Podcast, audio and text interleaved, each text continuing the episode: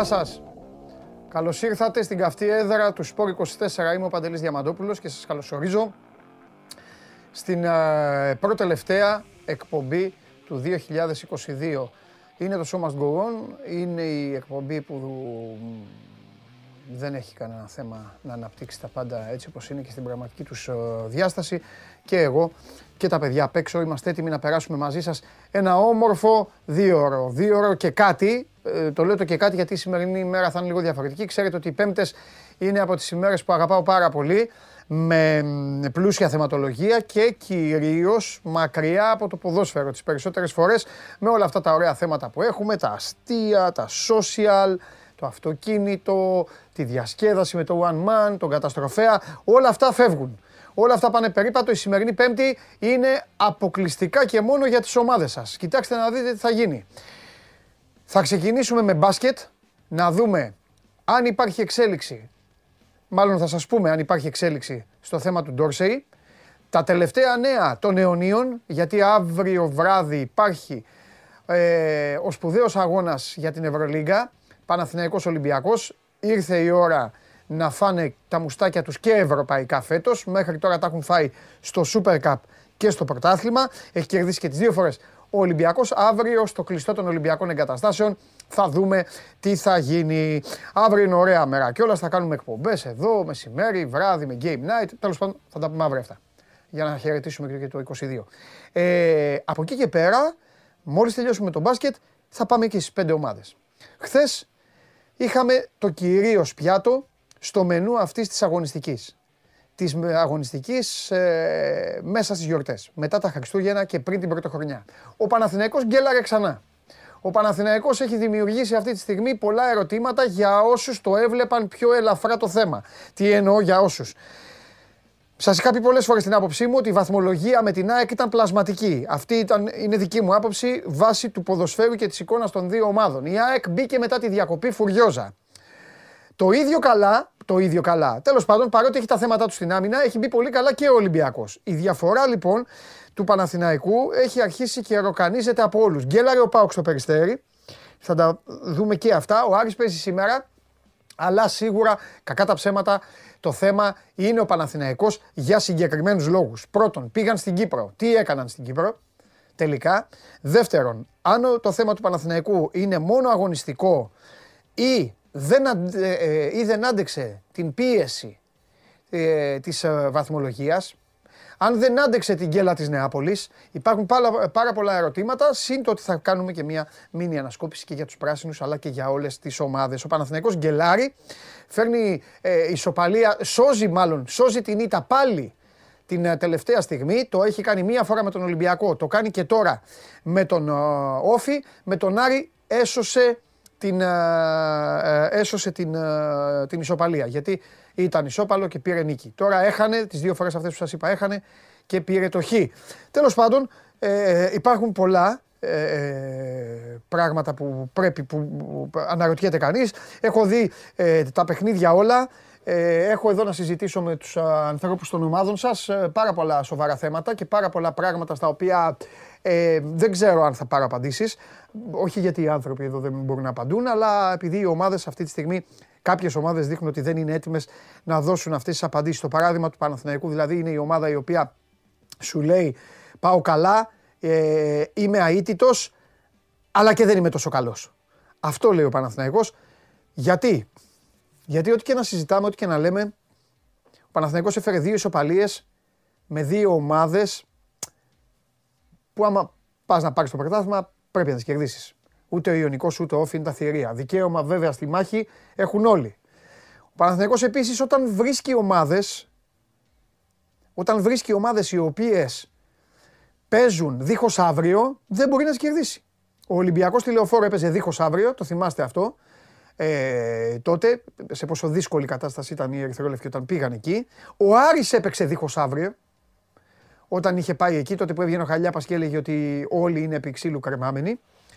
Ο Ιωνικός το ίδιο, ο Όφη το ίδιο. Οι ομάδες που βάζουν πολύ δύναμη στο παιχνίδι τους, οι ομάδες που παίζουν δυνατά, ε, ο Παναθηναϊκός έχει θέμα. Σου έδινε την εντύπωση ο Παναθηναϊκός ότι μέχρι το Πάσχα να έπαιζε δεν θα μπορούσε να κερδίσει αυτό το μάτς με τον Όφη. Και αφήνω Βέβαια για τελευταίο για κερασάκι στη Σαντιγή το ότι όφη έπαιζε με 10 παίκτες από το 7. 7-8. Δεν υπάρχουν δικαιολογίες. Κακά τα ψέματα. Δεν υπάρχει καμία δικαιολογία για τον Παναθηναϊκό. Ο Παναθηναϊκός έπρεπε να το έχει κερδίσει το παιχνίδι το, το χθεσινό.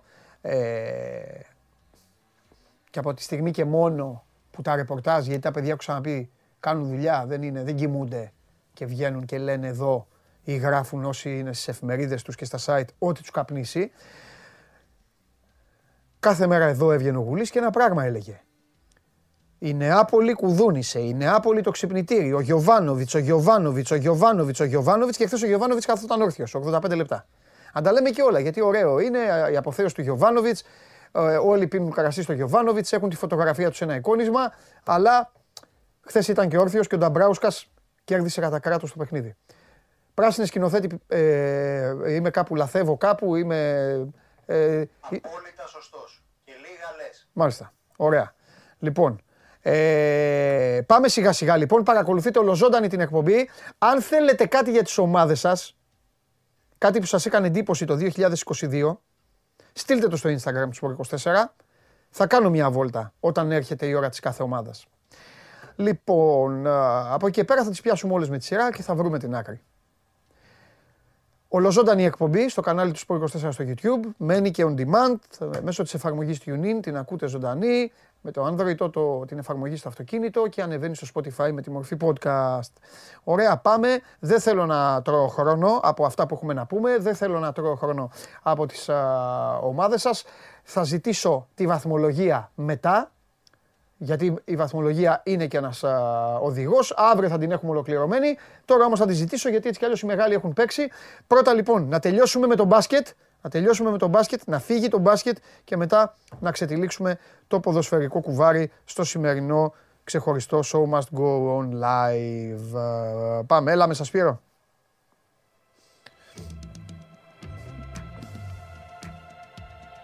Με ωραία μουσική.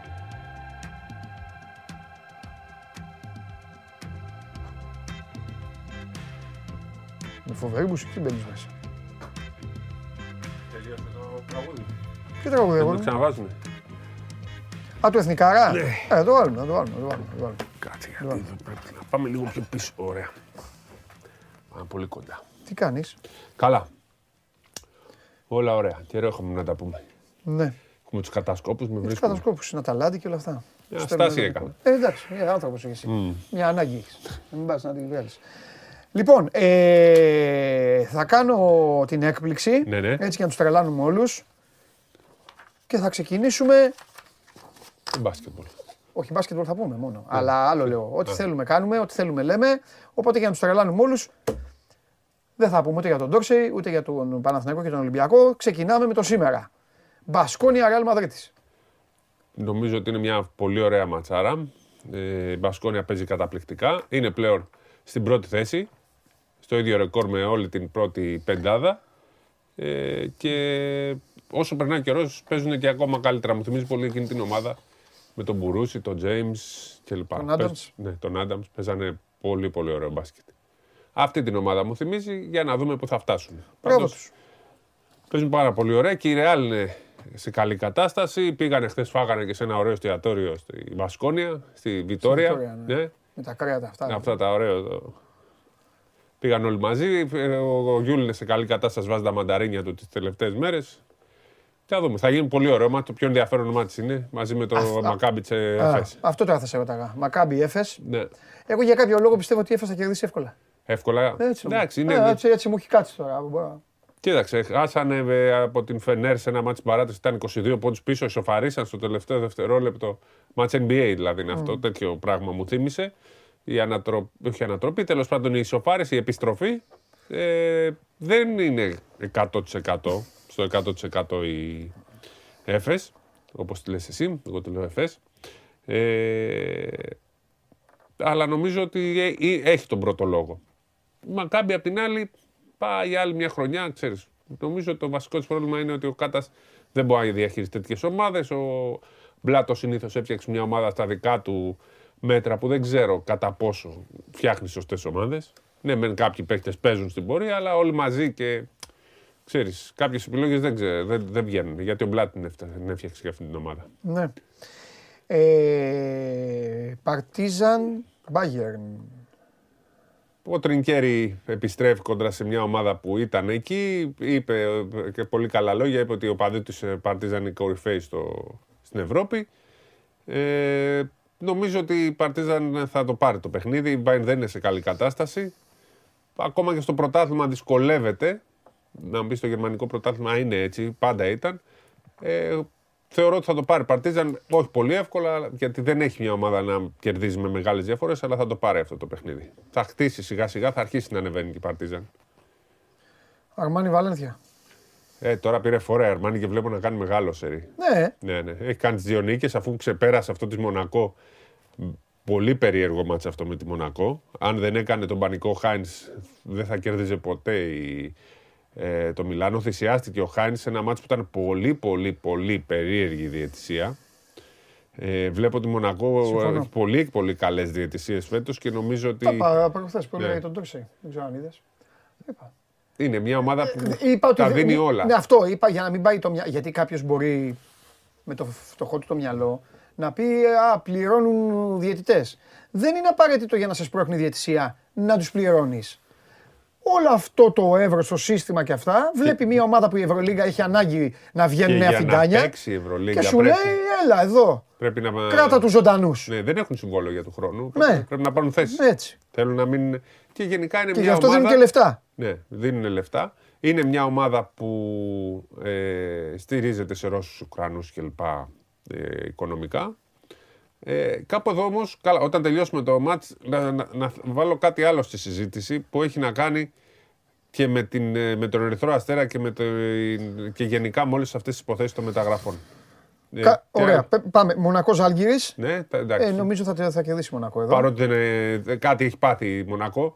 Είναι και τραυματίας ο Λόιτ, ξαναχτύπησε, τε- θα μείνει τρεις εβδομάδες έξω. Ε, θα πάει πάει- ο Τζέιμς, θα βάλει 40. Ναι, ναι, θα το παίξουν ένα τέσσερις να τον εκνευρίσουν γι' αυτό. Ναι. ναι. Για πες τώρα τι ήθελες να πεις. Λοιπόν, τι σου φαίνονται ε, παράξενα τα...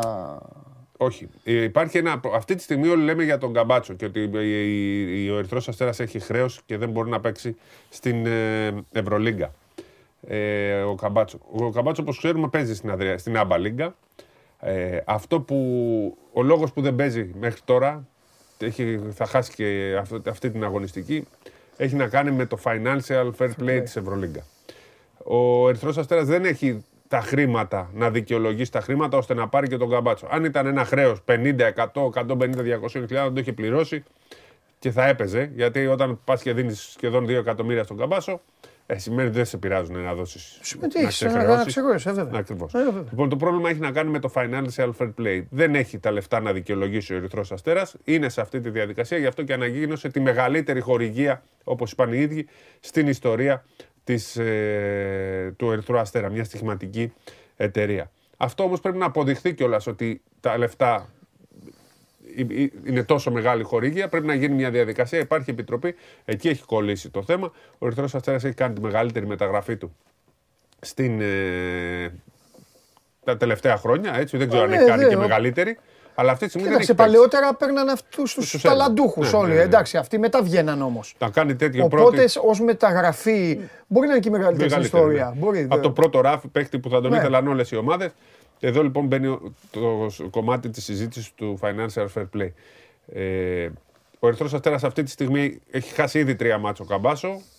Αν είχε γίνει πιστεύω σε άλλη ομάδα, θα γινόταν χαμός. Τους βολεύει ότι περάσανε και από το. κερδίσαν την Παρτίζαν εκτός έδρας και τον Ολυμπιακό, οπότε υπάρχει λιγότερη φασαρία. Σίγουρα. Αλλά σίγουρα θα γινόταν χαμός. Φανταστείτε, η ελληνική ομάδα να έφερνε παίχτη να μπορούσε να παίξει για το financial fair Ω, play. 100%. Είναι ένα θέμα. Ακόμα και η Μονακό πρέπει να δικαιολογήσει χρήματα. Δεν είναι εύκολο να π.χ. να μπει για τον Ντόρσεϊ και να δώσει του κόσμου τα λεφτά.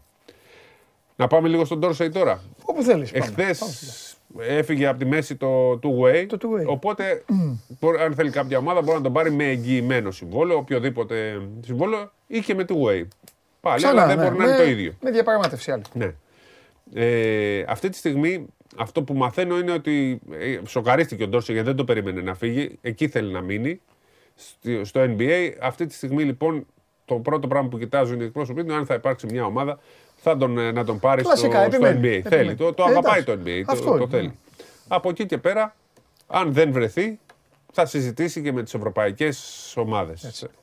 Λοιπόν, φυσικά, όπως έχεις πει και εσύ, ο Ολυμπιακός είναι μια ομάδα που τον απασχολεί, αλλά με συγκεκριμένα ε, οικονομικά δεδομένα, έτσι, που να μπαίνουν και στο financial fair play και να υπάρχουν ισορροπίες στην ομάδα. Για μένα, ένα σημαντικό πράγμα για τον Ντόρσεϊ είναι ότι αν ο Ολυμπιακός ξεφύγει, μετά θα, θα ξεφύγει και δεν μπορεί να δικαιολογεί και το. Δεν, θα, δεν του φτάνουν τα λεφτά. Πώς να το πούμε. Τι θέλω να πω. Αν πάρει 200.000 το μήνα και για του χρόνου, σημαίνει κα- συμβόλαιο 2 εκατομμυρίων. Έτσι δεν είναι; Αυτό σημαίνει ότι αυτομάτως πρέπει να πάρει 2 εκατομμύρια ο Σλούκας, 2,5 ο Βεζέγκοφ και να πάνε και. Έλα, εγώ, Έτσι ποτέ είναι δεν, στις κα- ομάδες. εγώ ποτέ δεν κατάλαβα ναι, γιατί πάει έτσι. Θα σου πω Έτσι γιατί. είναι όμως. Ναι, ναι, ναι, Δηλαδή, ναι, θα σου ο- πω. ο Θα καλύτερος- σου πω γιατί δεν πάει, ε, όχι, δεν πάει έτσι. Πάει, Και αλλά δεν έτσι θα είναι, έπρεπε. ναι. λες. Ναι, δεν θα το ε, κοίταζα εγώ έτσι αν ήμουν, ρε παιδί μου. Να σου πω γιατί απ' την άλλη. Γιατί απ' την άλλη, αν ο Σάσα παίρνει αυτά που παίρνει και είναι ο Χάλαντ, γιατί ο Χάλαντ είναι ο Σάσα, με την ίδια λογική μπορεί να πει ρε παιδιά, ο Κάναν παίρνει τόσα και ο Μπολομπόη παίρνει τόσα και ο Πίτερς παίρνει τόσα, άρα έτσι κι αλλιώς πρέπει να τα πάρω αυτά. Δεν είναι δηλαδή για έναν παίκτη που. ε, Εντάξει, είναι εκεί μπορεί να του πεις όμως να πάρει 1,5 και να είναι ο, ο πιο ακριβοπληρωμένο μετά το Σλούκα. Από το Σλούκα θα το αποδεχτεί να είναι π.χ. δεύτερος. Έτσι. Αλλά τώρα να υπάρχει. Ο Ντόρση να πάει π.χ. στα 2 εκατομμύρια. Ο Σλούκας. Ναι, αλλά κάποια πες ότι ο στιγμή. Σλούκας είναι. Εγώ το καταλαβαίνω όλο αυτό, αλλά κάποια στιγμή οι ομάδες και οι διοικήσεις πρέπει να ξέρουν πώς να χειρίζονται, γι' αυτό έχουν και το καρπούζι και το μαχαίρι Σπύρο μου, πώς να χειρίζονται τους προσωπικούς εγωισμούς, γιατί αυτοί είναι προσωπικοί εγωισμοί, δικαίωμα του καθενός, με το καλό της ομάδας. Γιατί με αυτή τη λογική τότε θα πρέπει να είναι δύο παίκτες να παίρνουν από 2 εκατομμύρια και να πάμε εμείς να παίζουμε.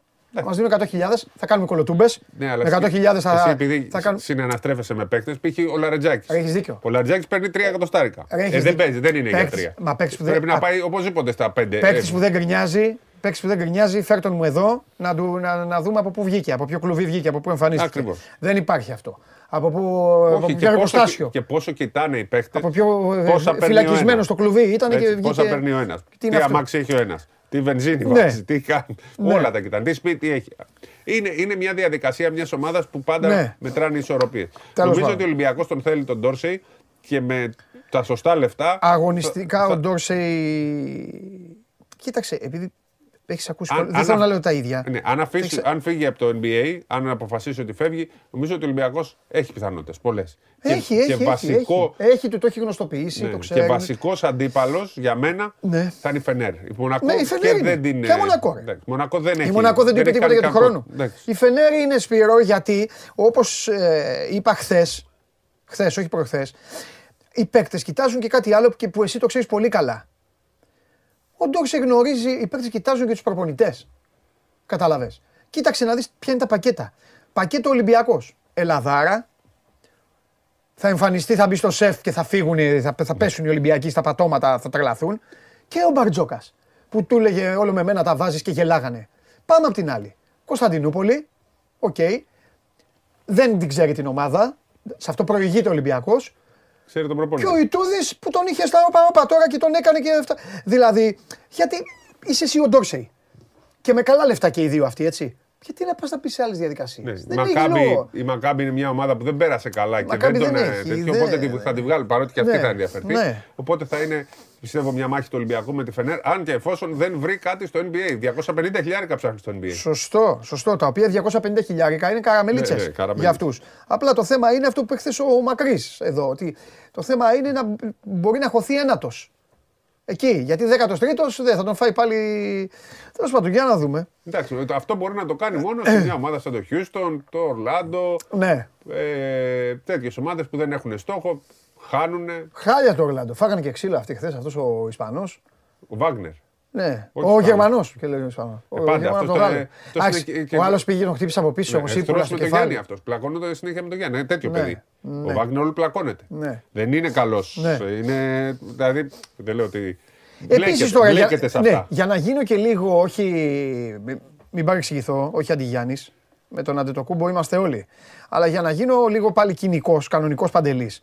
Διαβάζω, ρε παιδί μου, δια- κοίταξε, διάβασα το, αυτά τα ωραία που, έχω- που έχουμε γράψει πάνω αυτά. Και αν δεν ανοίξεις να δεις το βίντεο, διάβασα και τη δήλωση του Γιάννη, στηρίζω τους συμπαίκτες μου. νόμιζα ότι έπαιζε μόνος του. Ανοίγω να δω το βίντεο. Αυτός την έχασε την μπάλα. Αυτός το χάσει το Το μάτς. γράφουμε, το, το κείμενο το λέει. Αυτός το χάσει το μάτς. Μα το λέει, το κείμενο Ε, ότι και- έκανε. και την το... πήρε ο Ντερόζαν. Ναι. Λάθος Εντάξει, και το σουτάκι επαναφορά. δεν πειράζει. Δεν πειράζει. Και Ήταν- επαναφορά και τέτοιο. Είχε σκάσεις στο Μα το σουτ, λέει δεν ο πειράζει. Χάρης ότι είναι ε, ο τέτοιος. Ότι ήταν ο μοιραίο στην ουσία. Ε, Αλλά δεν έπαιζε ο Holiday, δεν ναι. έπαιζε ο Μίτλετον. Εντάξει, έχει πέσει πολύ το επίπεδο Ναι. των χωρίς αυτούς τους δύο. Ναι. Ε, δηλαδή σε όλη τη διαδικασία έπαιζε μόνος εναντίον όλων. Ε, εντάξει, στο τέλος δεν άντεξε. Ναι. Μόνος εναντίον όλων έπαιξε. Ήταν Άλλο από ένα τώρα. σημείο και μετά ναι. Ε, τι άλλο ήθελα να πω, τίποτα. Λέγε. Λοιπόν, Αύριο πάμε. Ε, Επίσης, για το θέμα του οικονομικού στον ε, Ολυμπιακό υπάρχουν λεφτά. Έτσι, και πάει, πάνε πολύ καλά και χορηγικά στον Ολυμπιακό φέτος και Αυτό- με τα εισιτήρια. αυτό που σου Θέλω να πω ότι. Όχι, να γυρίσουμε στο προηγούμενο γιατί κάναμε. Όχι, την- νομίζω ότι θα λέγαμε για αύριο. Θα πούμε και αύριο σε λίγο. Έχουμε Καλά, ε. δύο-τρία πράγματα που θα πούμε. Ναι. Ε, άρα, με βάση το financial fair play, μπορεί ο Ολυμπιακός να πάρει τον. Ε, εντάξει, είναι πολύ σημαντικό. Παλιότερα η τιμωρία και η όποια προβλήματα είχε, αν θυμάσαι, ήταν με το financial fair play και με κάποιες πληρωμές παικτών. Ναι. Ε, τώρα όμω είναι σε πολύ καλή κατάσταση, οπότε υπάρχει αυτή η διαδικασία. Το θέμα είναι κα- πόσα μπορεί να φτάσει ο Ολυμπιακός, ούτως ώστε να μην αναγκαστεί εκεί να δημιουργηθεί το πρόβλημα. Όχι μόνο με έναν παίκτη, αλλά αν θα πρέπει να κάνει αυξήσεις σε όλους στο τέλος, αναγκαστικά μετά θα πρέπει να κάνει και άλλα πράγματα που δεν νομίζω θα αρέσουν και στον κόσμο. Τέλος πάντων. Α, Έχουμε και τη φωτογραφία του Ντόρσε και πάμε ακριβώς τον από πίσω του, στο Βεζέγκοφ. Έτσι. Που δεν τον βλέπω να παίζει αύριο με τον Παναθηναϊκό. Έχει το πρόβλημα προσαγωγό. Ε, ούτε σήμερα νομίζω θα προπονηθεί. Τώρα θα πάνε να δουν, αλλά δεν θεωρώ ότι θα προπονηθεί. Έχει το πρόβλημα. Νομίζω λοιπόν ότι ο Ολυμπιακός θα αγωνιστεί για πρώτη φορά χωρίς τον Βεζέκοφ σε μάτς ε, Ευρωλίγκα και σε μάτς με τον ε, Παναθηναϊκό. Ε, είναι πολύ σοβαρό το πρόβλημα για τον ε, Ολυμπιακό. Θεωρώ λοιπόν ότι θα παίξει χωρίς. Να, τώρα τον βλέπουμε και μόνο του. Ε, χωρίς Βεζέγκοφ λοιπόν ε, ε, κατά 99% ας πω, ας αφήσουμε 1%. Ναι. Ο Έτσι. Βόλτερ είναι καλύτερα. Ναι. Εντάξει, θα τα πούμε αύριο. Αύριο θα γίνει μεγάλη κουβέντα εδώ. Θα έχουν και Τρίγκα και Στέφανο Μακρύ και το Σπύρο φυσικά. Είναι καλύτερα. Ε, προπόνηση, προπόνηση. Πάει. Κοίτα, νομίζω ότι αν δεν παίξει ο Βεζέγκοφ, θα το πω ψυχρά βάσει της εικόνας των ομάδων. Ειδικά φέτος. Που λέμε οι 6,5 παίκτες του Ολυμπιακού, η κατάσταση του Παναθηναϊκού και αυτά. Ε, είναι μεγάλη ευκαιρία του Παναθηναϊκού να πάρει το παιχνίδι. Ξεκάθαρα μεγάλη ευκαιρία του Παναθηναϊκού να πάρει το παιχνίδι. Και απ' την άλλη είναι μεγάλη ευκαιρία των Χάνει, φε- υπολείπων. φεύγουν 25 πόντια από τον Ολυμπιακό. Μπαμ, μπαμ. Θα το πω πολύ, πολύ χήμα, θα το πω ψυχρά. Φεύγουν 25 πόντια. Απλά θα σου πω μια θεωρία του παλιού μας ε, Ναι, ότι- συναδέλφου. ότι σφίγγουν, ότι Όχι, έτσι και όλα αυτά. Σε θες ένα να πεις. μάτς Ναι, η απουσία του καλύτερου σου παίκτη Ναι. καλύπτεται. Σε διάρκεια είναι δύσκολο. ναι, Στο Για να ένα δούμε. μάτς μπορεί. ναι. Ε, βγήκαν και οι διαιτητές, η Ερεζουέλο, ο Ισπανός, Ο Ντάνι. ο Ντιφαλά, ο Γάλλος και ο Γκίτης Βίλιους, ο Λιθουανό. Μάλιστα. Αυτοί πριν από λίγο ανακοινώθηκαν από την ε, Ευρωλίγκα. Ωραία. Αυτά. Θα έχει πολύ μεγάλη μπασκετική συζήτηση. Θα την κάνουμε αύριο. Αν τελικά οριστικοποιηθεί ή παραμείνει η εξαιρετική αμφιβολία του Βεζέγκοφ, θα κάνουμε εδώ αύριο κουβέντα και με τα παιδιά πώς μπορεί να καλυφθεί, τι θα κάνει. Θα μπούμε, θα προσπαθήσουμε να μπούμε λίγο στο γήπεδο. θα- θα παίξει πριν- ο Πίτερς Πριν μπουν αυτοί που περισσότερο. πρέπει. Καλά, ναι, Πίτερς περισσότερο. Μπολομπόι μπορεί να πάει Λαρετζάκηδες, στα τέσσερα. Μα- Μακίσικ και όλοι οι υπόλοιποι. Εκεί. Εντάξει. Νομίζω ότι είναι ευκαιρία και του Πίτερς που μέχρι τώρα δεν ε, έχει πάρει χρόνο συμμετοχής. Αναγκαστικά αφού ο Βεζένκοφ είναι σε τόσο καλή κατάσταση. Ναι. Ε, για να δούμε. Οκ. Λοιπόν, Φοβερός. αυτά. Τα λέμε αύριο. Ναι, Σπύρο μου, αύριο. Αύριο πολύ. Αύριο, κύριε Ντενή, κανόνισε τώρα με το Σπύρο με τις χρόνους και αυτά. Πρέπει να είναι και με τον Τρίγκα και με τον Στέφανο. Θα γίνει μπασκετο... μπασκετοπανδαισία αύριο εδώ, γιατί σήμερα έχουμε ποδοσφαιρίτιδα και ο χρόνος δεν περιμένει άλλο. Ε, και καλά κάνει ο χρόνος. Α συγχαρητήρια και στη City που κέρδισε τη Λίντς ένα τρία, να τα πούμε και αυτά. Δεν πανηγύριζε, λέει ο... Δεν πανηγύριζε, λέει ο Χάλαντ, τα γκολ. Κάνα θέμα, δεν πανηγύριζε ο, ο Χάλαντ. Μάλιστα. Λοιπόν, αύριο το Παναθηναϊκός ε, Ολυμπιακός στις 9. Εδώ θα σας φτιάξουμε υπερπαραγωγή εμείς, μην ανησυχείτε το βράδυ, θα σας τα πω αύριο. Ε, τι θέλω να πω, έλα ξεκινάμε, πάμε, πάμε, πάμε σε αυτό που παίζει σήμερα, πάμε.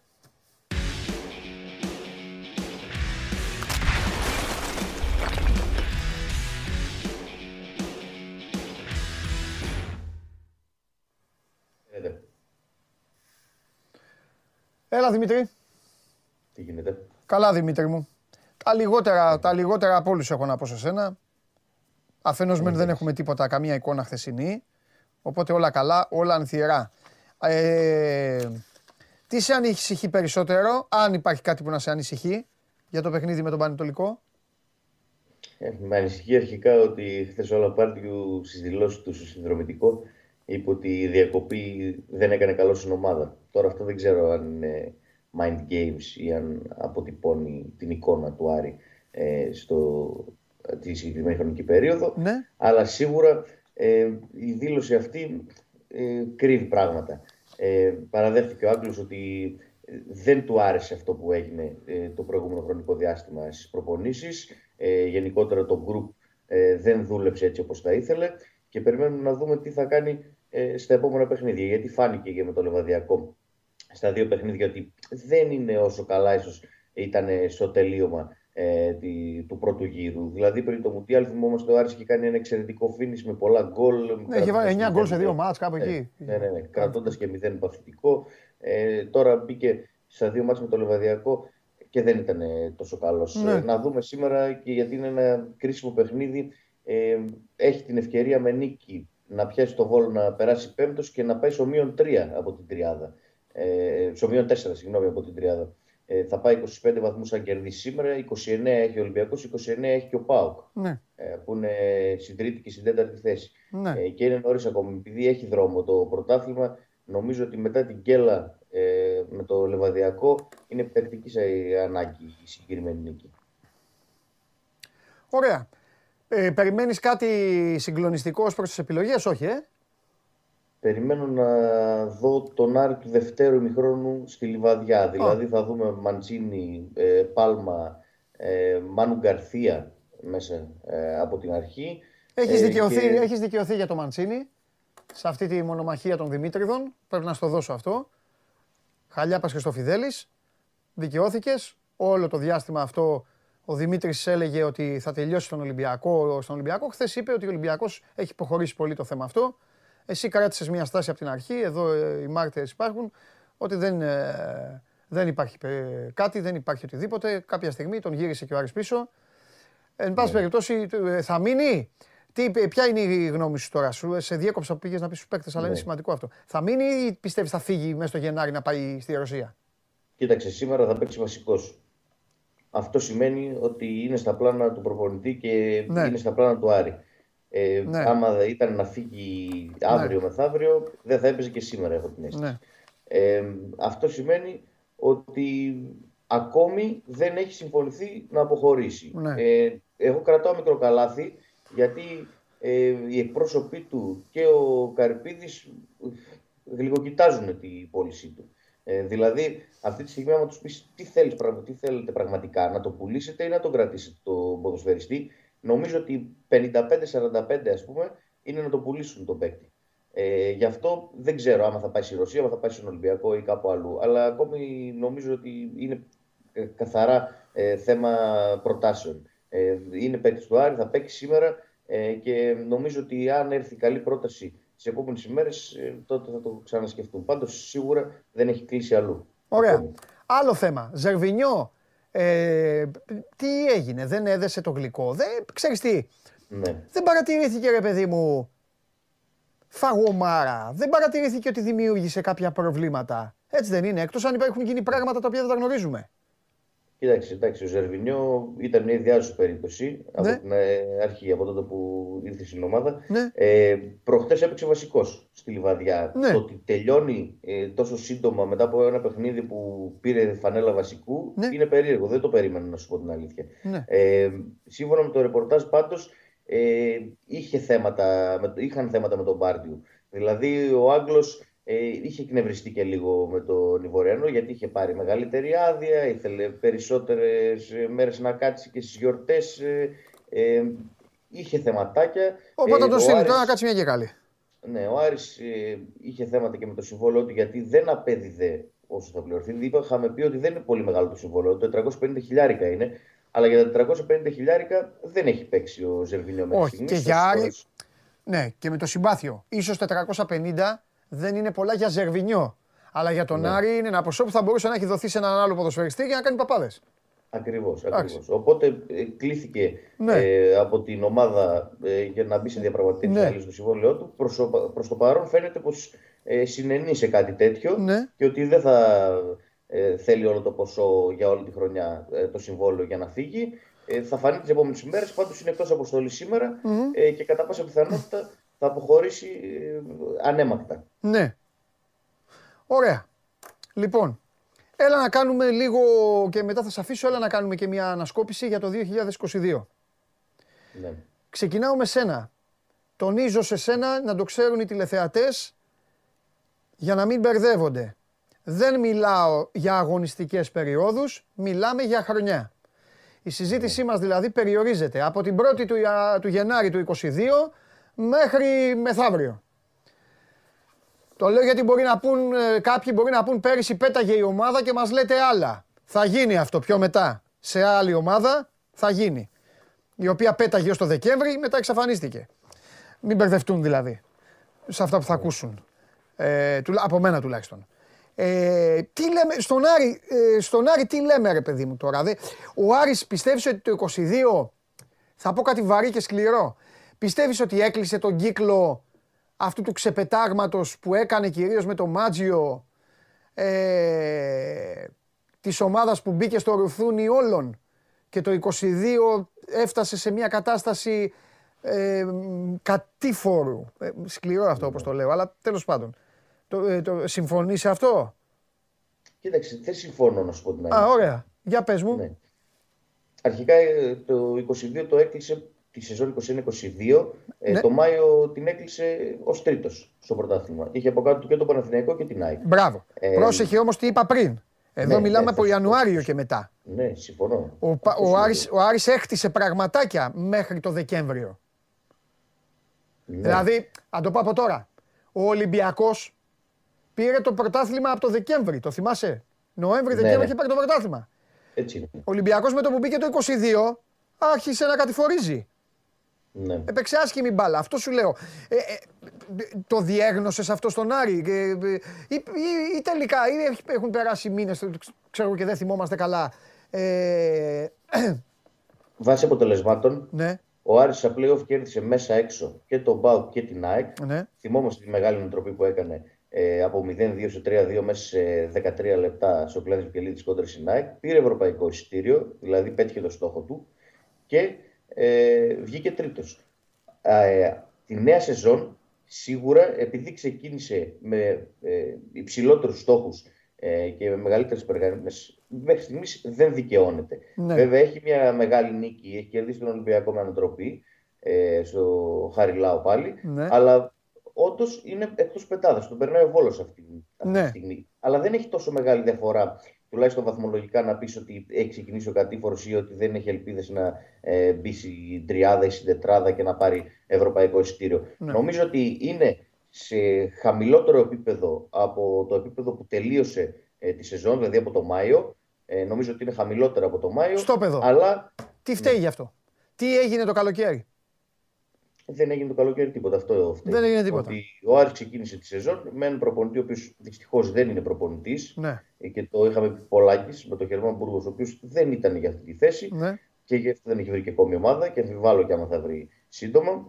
Ε, και ε, ήταν σε μια μεταβατική περίοδο, 28 Αυγούστου έφυγε ο Μπούργος, ενώ είχε κάνει μια λειψή ε, προετοιμασία και φυσικά ε, τεράστιο μερίδιο ευθύνης και στο Θόδωρο Καρυπίδη, ο οποίος έκανε τον προγραμματισμό της ομάδας, γιατί ε, είδαμε ότι οι παίκτες που ήρθαν, ήρθαν πολλοί παίκτες για τις ίδιες θέσεις, ήρθαν πολλοί παίκτες οι οποίοι δεν έχουν αποδώσει και γενικότερα όσοι έφεραν τους φετινούς ποδοσφαιριστές ε, πρέπει να πάρουν το, το μερίδιο ευθύνης τους, γιατί μέχρι στιγμής δεν έχουν δώσει αυτά που περίμενε ο Άρης να δώσει.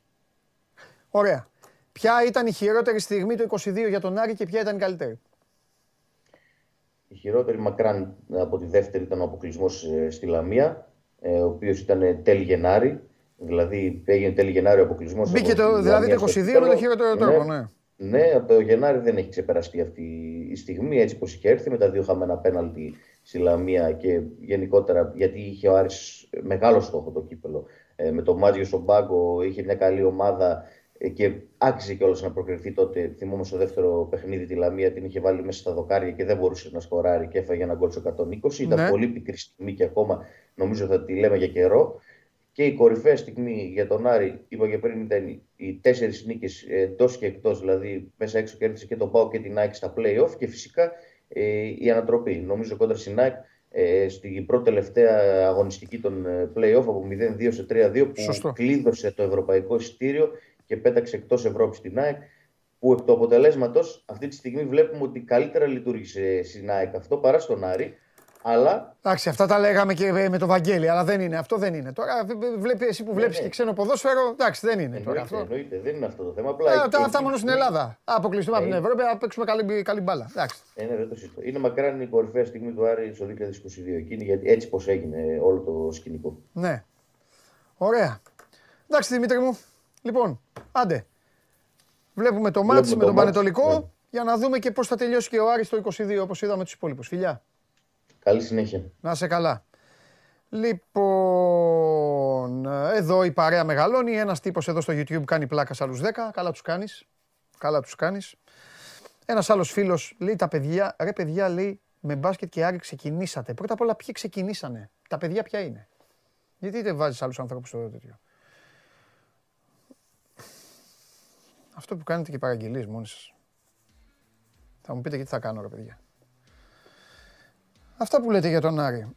Αχ, ρε ε, σκηνοθετή. Ε, αυτά που έλεγες χθες στο, στον Αυροζίδη και στον ε, κυτρινό μαυροχολύπτη. Λοιπόν, την Γκέλα στο Βόλο. Τώρα τι γίνεται, τι έχεις να πεις; Ναι, αλλά μετά αργότερα ε, δι- είχε κι άλλη αστοχία υλικού. Αυτή ήταν η αστοχία υλικού. Α, Πισωγύρισμα.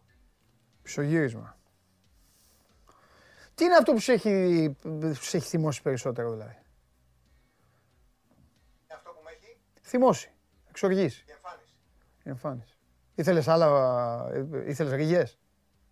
Είναι πιο γουρλίδικο η αλήθεια είναι. Μμ. Δεν μπορείς να παίζεις έδρα σου με τον Όφη, με 10 παίκτες και στο ημίχρονο να, να μην είσαι 3-0. Δεν γίνεται. Α, παίζουν. Θέλεις πρωτάθλημα. Ναι. Εντάξει, ρε σκηνοθέτη. Εντάξει. Εντάξει. Για πάμε. Πάμε.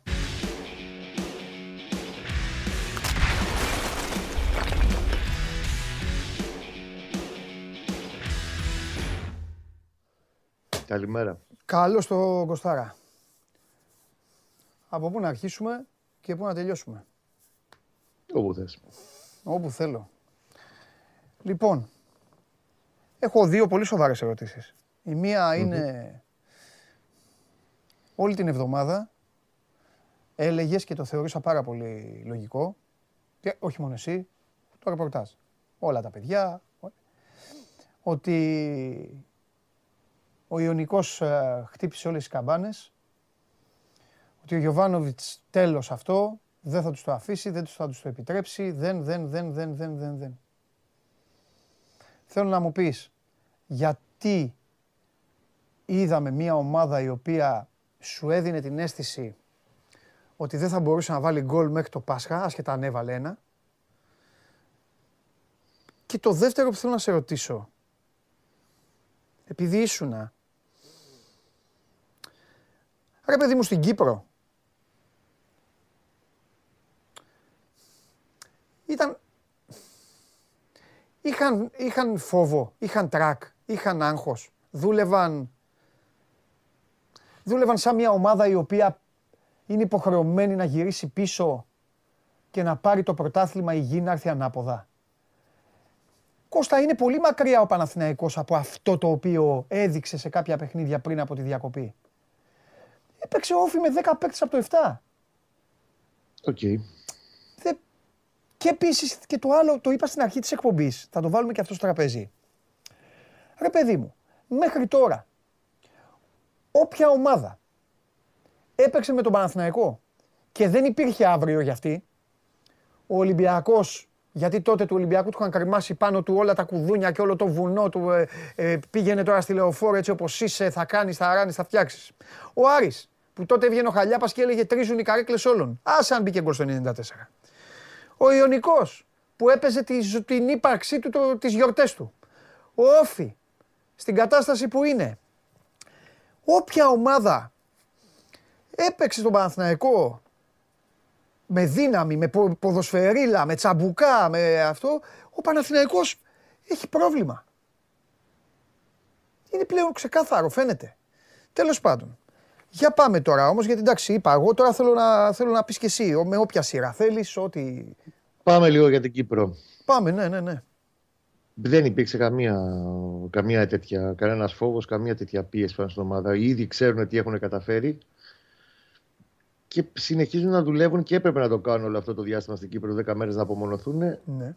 για να το φρεσκάρουν λίγο το πράγμα και να δουλέψουν λίγο διαφορετικά πάνω και σε τρία φιλικά που δεν θα παίζανε στην Ελλάδα αντίστοιχα. Ναι. Άρα καλώς πήγε στην Κύπρο και δεν είχε και πάνω του όλη αυτή την πίεση όπως μπορεί να φαίνεται ότι την είχε. Ε, δεν θα συμφωνήσω 100% με το τελευταίο κομμάτι για το ότι όταν τον πάνε στη δύναμη και στο τσαμπουκά γιατί τον Άρη με τον τσαμπουκά τον πήρε Οκ. στο τέλος. Είναι μάτς που έπρεπε να ήταν 2-0 στο 30 αλλά μπάλα είναι, δεν Καλά, μπαίνουν, πάλι, όλα, ναι.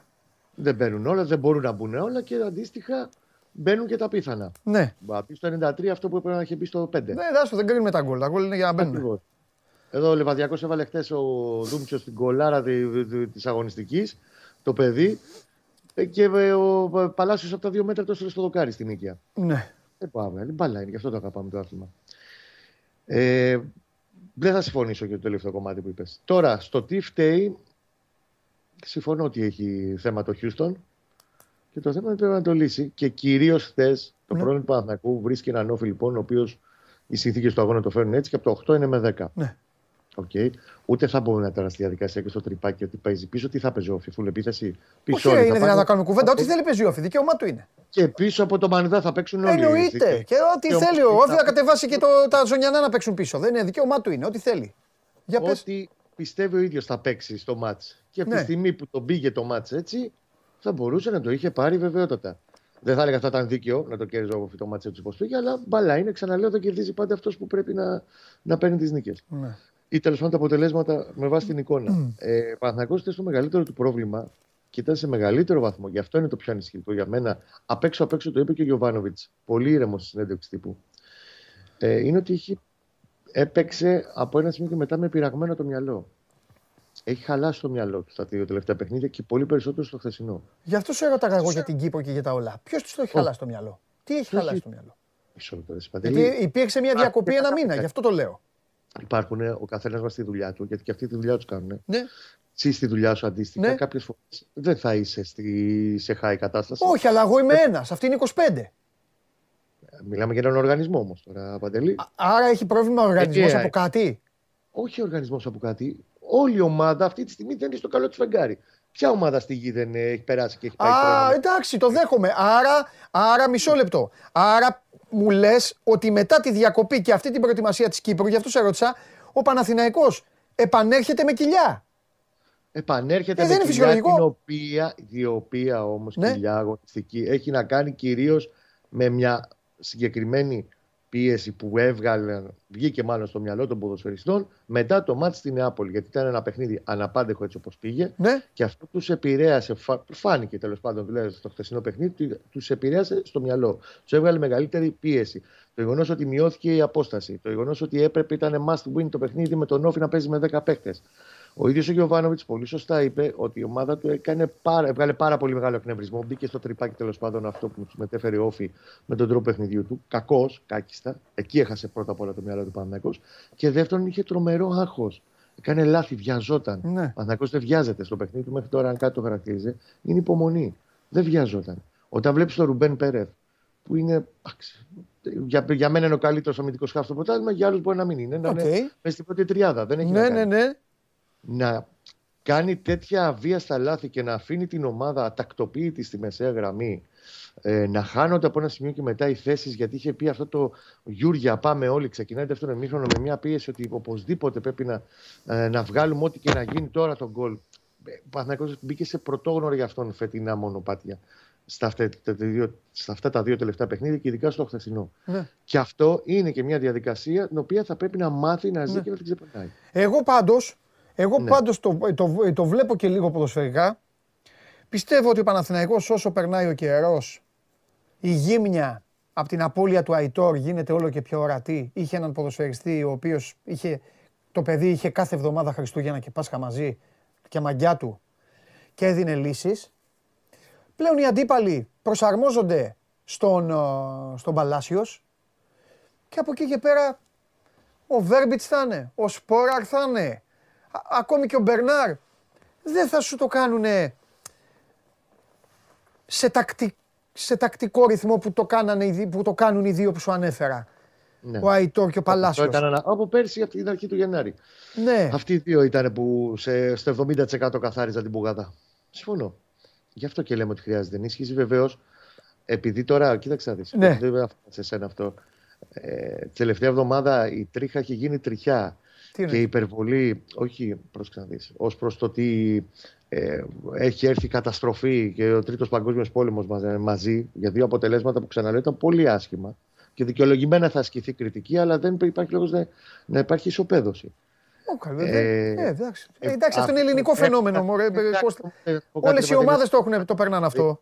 Να κάθεσαι να ακούς τώρα και να διαβάζεις γιατί δεν έχουν γίνει μεταγραφές. Ρε, Ρε διάολε, να τον πάρουμε τον παίχτη, τον ε, Γουλή, τον Διαμαντόπουλο. Θα έπαιζε χθες ο Διαμαντόπουλος; Από εδώ και πέρα λοιπόν θα την κάνω αυτή την κουβέντα. Μέχρι τώρα δεν μπορούσα να την κάνω αυτή την κουβέντα. Από εδώ και πέρα λοιπόν, ναι, ο Παναθηναϊκός πρέπει τη Δευτέρα το αργότερο να έχει το οχτάρι- οχταροδέκαρο στην, στην Αθήνα. Όπως έρχεται καλή ώρα ο Πούχατς. Τι ώρα είναι; Στις 2 και 4. Ναι. Σίγουρα. Άσχετο, πινελάκι για να το πάνω στην κουβέντα. Ξαναλέω, έχεις δίκιο ότι φαίνονται ότι πλέον χρειάζεται περισσότερο πράγμα. Χρειάζεται και πόσο μάλλον το διαβολομήνα που έρχεται. Χρειάζονται επιλογές. Χρειάζονται και κάτι παραπάνω. Από εδώ και πέρα πρέπει να την κάνουμε αυτή την κουβέντα. Ναι. Ναι, καλά, εντάξει, Για εννοείται. Εγώ δεν, δεν σου είπα εγώ τη λέξη. Κάνουν ενίσχυση και μεταγραφές και Δεν αυτά. διαφωνώ. Αυτό που πρέπει να κάνει ο Γιωβάνοβιτς είναι να τους καθαρίσει πρώτα απ' όλα για την τρίτη έχει μάθει στη λιβαδιά. Έχασε πάντως Ό,τι θα- τέσσερις βαθμούς. Ωραία. Να μου πεις. Έλα, παράτα με τώρα. Ε, ε, ε, ε, παντού συμβαίνει, συμφωνώ, παντού συμβαίνει. Αλλά, αλλά επειδή είναι Ελλάδα και αυτό δεν είναι και σύνηθες, ξέρεις, έχασε τέσσερις βαθμούς από ομάδες που ρε παιδί μου, ξέρεις, δεν τις έχασε από άλλες. Το, Δεν το λέω τώρα, με αγάπη το λέω και για τον Ιωνικό και τον Όφη και μια χαρά οι ομάδε. Εσύ, Παντελή μου, όπως πήρε το μάτς λοιπόν με τον Άρη στο 92, θα μπορούσε Ναι, εκεί να έχει εντάξει. αρχίσει πολύ ωραία. Ε, ε, έτσι έχασε το μάτς στη Νεάπολη. Ναι. Με δύο βαθμούς στη Νεάπολη. Ε, και όπως τέλος πάντων ο ίδιος ο Παναθηναϊκός από τις 4 Σεπτέμβρη, 117 μέρες τώρα, είναι στην κορυφή της βαθμολογίας. Η απάντηση που πρέπει να βάλει ο Παναθηναϊκός πρώτα απ' όλα στο μυαλό του προς τον ανταγωνισμό του είναι μολό λαβέ. Ναι, Τέλος. μπορεί να το κάνει. Να το... Αυτό πρέπει να το κάνει. Ναι. Όχι μπορεί να το κάνει και βέβαια μπορεί να το κάνει. Ε, Ρε Παντελή, παιδί μου, μιλάμε αυτή είναι, τη στιγμή- είναι ε, φοβάσαι μην είναι ο πυγμάχος τώρα που έφαγε δύο και ζαλίζεται και 8 Γενάρη μπορεί να φάει μία, κα- μία γερή και να πέσει κάτω και μετά να, περα, να περα- περάσουν όλοι από πάνω του. Και γιατί να μην τη φάει ο άλλος πυγμάχος, δηλαδή; Α, εντάξει, βέβαια, εγώ σε ρωτάω, ωραία, δεν υπάρχουν να Δεν μην τη φάει ο νομίζω άλλος, ότι κάτι- εννοείται. Νομίζω ότι Αλλά, έτσι ο ε, παρα- απλά ο άλλος ο πυγμάχος έριξε τέσσερα χθες και πε- τρία την προηγούμενη, καταλαβες; Δηλαδή, Και, δεν- και άμα και το είναι πάμε- και καλός πυγμάχος τώρα, τι να το κάνουμε. Είναι Είχε πολύ καλός πολύ μπάλα, πυγμάχος. φαίνεται. Ο καλύτερος ανταγωνιστής του Παναθηναϊκού είναι αυτή τη στιγμή, έτσι όπως φαίνεται. Ναι. Τουλάχιστον. Ως τώρα, συνολική εικόνα του πρωταθλήματος, Ναι. όχι του τελευταίου μήνα. Αλλά αντίστοιχα όπως ο Παναθηναϊκός γκέλαρε δεξιά και αριστερά του τελευταίους Ναι. αγώνες. Η ΑΕΚ δεν κέρδισε στην Τρίπολη. Η ΑΕΚ έχασε από το βόλο στον πρώτο γύρο στην έδρα της. Όλοι κάνουν γκέλες και εντάξει, εκεί, ούτε εκεί ήρθε καμιά καταστροφή και ούτε τώρα θα έρθει και το Παναθηναϊκό. Αλίμον, όλοι κάνουν, όλοι κάνουν, μισό λεπτό. Όλοι κάνουν και έχουν κάνει περισσότερες. Και αυτό δεν το λέει ο Παντελής, το λέει η βαθμολογία. Για να έχει ο Παναθηναϊκός 4 βαθμούς παραπάνω από την ΑΕΚ, 10 από τον Ολυμπιακό, 10 δεν είναι από τον Ολυμπιακό, 10 από τον Ολυμπιακό. Και από, το, και από τον Όφη. Και από τον Μπάουκ. Ναι, και από τον Πάουκ σημαίνει ότι έχουν κάνει περισσότερες. Απλά επειδή το πρωτάθλημα το φετινό αποδεικνύεται και αναπάντεχο και με πολλά up-down των ομάδων και υπάρχουν και αυτά τα play-off και επειδή ο Παναθηναϊκός δεν είναι συνηθισμένος τα τελευταία χρόνια και επειδή τον μπλάκωσαν και τα προβλήματα, γι' αυτό γίνεται τώρα αυτή η συζήτηση και στην τελική, πώς να, πώς να το πω, εντάξει, έχει και το γούστο του, δηλαδή θα πρέπει τώρα η Παναθηναϊκή να είναι ευχαριστημένοι που κάνουμε αυτή τη συζήτηση από το να κάναμε τη συζήτηση των προηγούμενων χρόνων. Το προπενταετία. Ε, αυτό που ήταν 8 τι ήταν τώρα και. Ναι, θα είχαμε κλείσει το, τη, Τη σύνδεση, έχεις δίκιο. Ε, Τέλος πάντων, εντάξει. Δε, ε, δεν ξέρω τώρα. Ε, ο, ε, ποιο, ποιο έχει τώρα, Κάθε τι έχει ομάδα τώρα. περνάει τα φεγγάρια της. Τώρα πάει στη Λιβαδιά στις 3 το μήνα την Τρίτη. Λιβαδιά. Τρίτη, από... τρίτη απόγευμα, νομίζω 5, αν δεν κάνω μεγάλο λάθος. Και ζητώ συγγνώμη, δεν το θυμάμαι. στο Λιβαδιά. κατώτερα. Νομίζω είναι 5 το απόγευμα της Τρίτης. Πέντε, πέντε είναι, πέντε. Μου το είπε ο Ντενής. Πέντε. Ε, Ε, εντάξει. Εκεί λοιπόν ο Παναθηναϊκός έχει φτάσει όπως έφτασε. Αντίστοιχα, μπορεί να κρατηθεί και ο ίδιος από εδώ και πέρα να δώσει απαντήσεις στο γήπεδο. ναι. Ο καθένας θα περάσει το, το στραβό φεγγάρι του. Ε, αυτό που δεν δέχομαι εγώ, και δεν το λέω για, για σένα τώρα, γιατί τα ακούω δεξιά-αριστερά, αλλά ο καθένας τώρα κάνει. Πες μου, ό,τι παιδί μου, πιστεύει πες μου. ότι θέλει. Είναι η αντιμετώπιση που έχει ο Παναθηναϊκός. Οκ, ήταν 5, 6, 7 χρόνια τώρα εκτός διεκδίκησης πρωταθλήματος κτλ. Και, τα λοιπά και μπαίνει σε μια διαδικασία κανονικότητας μετά από πολύ καιρό.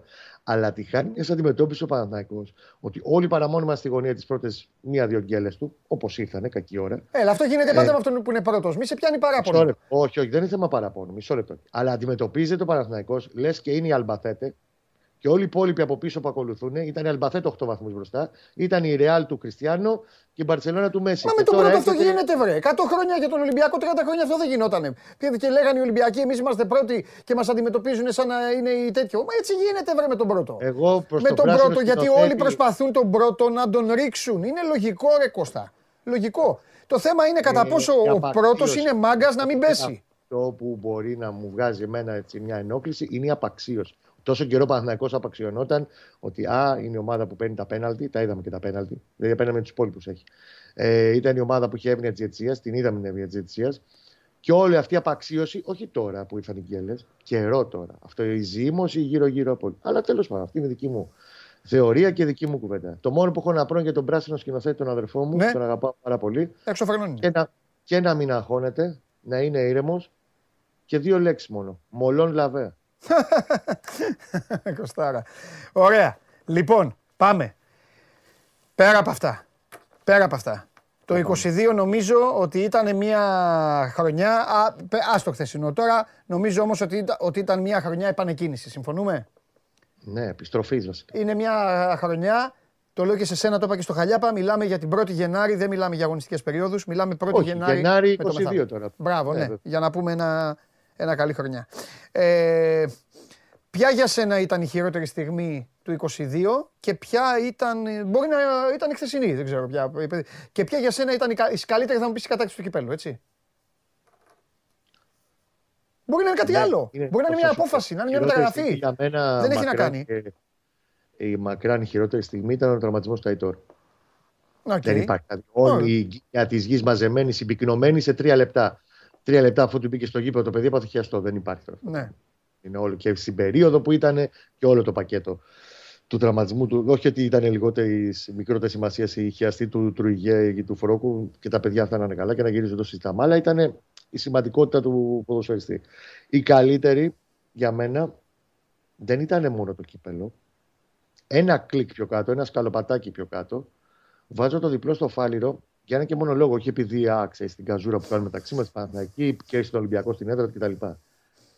Εκεί ο Παναθηναϊκός έδειξε το χαρακτήρα της ομάδας στην οποία, πάνω στην οποία χτίστηκε η φετινή ομάδα. Γιατί, γιατί τους υπενθυμίζω ότι πριν τη έντρα του Καραϊσκάκης, 7η αγωνιστική ή 8η, το play-off, ο Άρης είχε κερδίσει την Τούμπα 0-1. Η ΑΕΚ είχε περάσει από τα Γιάννηνα και ο Παναθηναϊκός ξαφνικά από εκεί που φάνηκε να ελέγχει πάλι μια κατάσταση και να είναι εντός των ευρωπαϊκών εισιτηρίων, που ήταν ο βασικός του πεστινός στόχος, μαζί με το κύπελο, ήταν πέμπτος. Ξεκινούσε το μάτι στο Φάληρο. Ο Ολυμπιακός ήθελε νομίζω τη νίκη για να το διασφαλίσει και μαθηματικά, ή τέλος πάντων ήταν σε, διαδικα... ήταν σε mood φιέστας ο Ολυμπιακός του περσινού τίτλου του.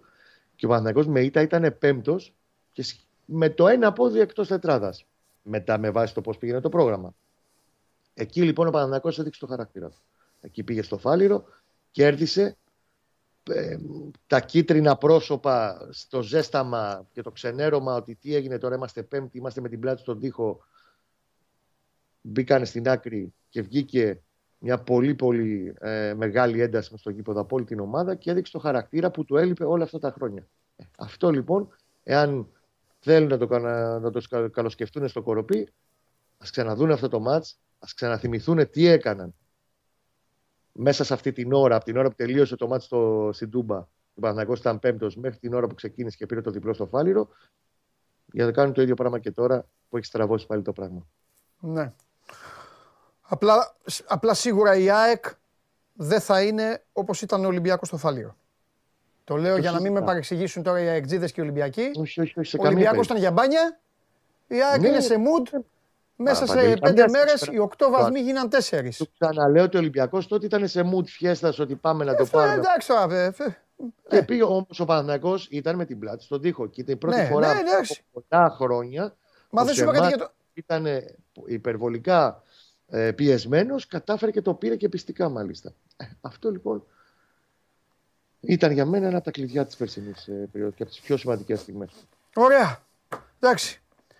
Δεν σε ρωτάω για ψυχούλες και αυτά. Εντάξει, τώρα, τι, ε, ε, ε, κόκκινη στο 7. Θα σου Μια πω και χαρά κάτι. ήταν κόκκινη να πούμε γιατί με ρώτησε και ένας φίλος. Μου λέει Παντελή, Ήταν. πες, παιδιά, βγαίνει σε προφανή θέση για γκολ. Βγαίνει, μπαίνει περιοχή μόνος του μέσα. Και πρόσεξε να δεις. Αν ήταν πέναλτι, δεν θα του την έδινε. Θέλω να, Όχι, κίτρινη θα θέλω ήταν. να Θα λέω στον βάζει κόσμο να κίτρινη. μαθαίνει και πράγματα. Ακριβώς. Αν ήταν εντός περιοχής και ήταν πέναλτι, θα ήταν κίτρινη. Ναι. Επίσης, γιατί είναι αποβολή; Γιατί ο παίκτης που είναι στα αριστερά του όφη είναι Ναι. πιο πίσω, δεν είναι στο ίδιο ύψος. Οπότε Κώστα, εκεί θεωρείται προφανή θέση για γκολ. Έμπαινε μόνος του, Προφανή ε, θέση για έβγαινε γκολ, μόνος αλλά του με είναι- τον τερματοφύλακα. Είναι, δεν ο είναι κανονισμός δύο είναι παίκτες, δεν κατηγορηματικός.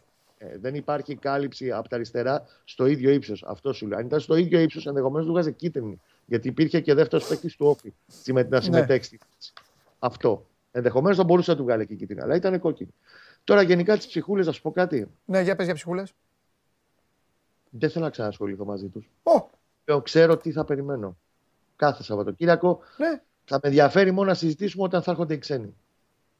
ωραία. Αρτήρ, ΑΕΚ Παναθηναϊκός, να συζητήσουμε ποιος ξένος θα έρθει. Εντάξει. Δεν ξαναμιλάς για ελληνική ψυχούλα δηλαδή. Μου κάνεις Οι δήλωση. ελληνικές ψυχούλες πλέον είναι στο, στο ίδιο καζάνι όλες τους. Όλες τους. Εντάξει. Όλες οι ψυχούλες ελληνικές. Εντάξει, Κώστα μου. Γεια σου, Κώστα μου. Τα λέμε. Καλή Φιλιά. χρονιά να έχουμε και την αγάπη. Αν μας. δεν τα πούμε αύριο, καλή χρονιά, Κώστα μου. Φιλιά πολλά. Άκη, θα τα πούμε. Φιλιά, Α, και θα θα έχουμε δούμε. τα. Όλο και κάτι θα έχεις. Αυτό. Τώρα πας αεροδρόμια Τα τώρα. γραφικά θα έχουμε. Πα αεροδρόμια βέβαια. Φιλιά, γεια σου, Κώστα μου. Δέκαρο. Φιλιά πολλά για Γεια χαρά. σου, ρε Κώστα. Γεια σου. Πάει τελείω. Σκηνοθέτη. Μία, μία χαρά είχα κι εγώ εδώ. Μία απόλαυση είχα. Να τον πειράζω λίγο να του λέω για ψυχούλες και αυτά. Πάει και αυτή, την έχασα και αυτή. Μαζί με το 22 φεύγει και αυτό. Να πει Παντελή μου για ψυχούλα τώρα, τι να πει. Τι έχεις και εσύ παράπονο; Α, όπως σκηνοθέτη έχεις, ε, σκηνοθέτη έχεις θυμώσει σήμερα, ε; Έξα. Έξαλλος. Μάλιστα.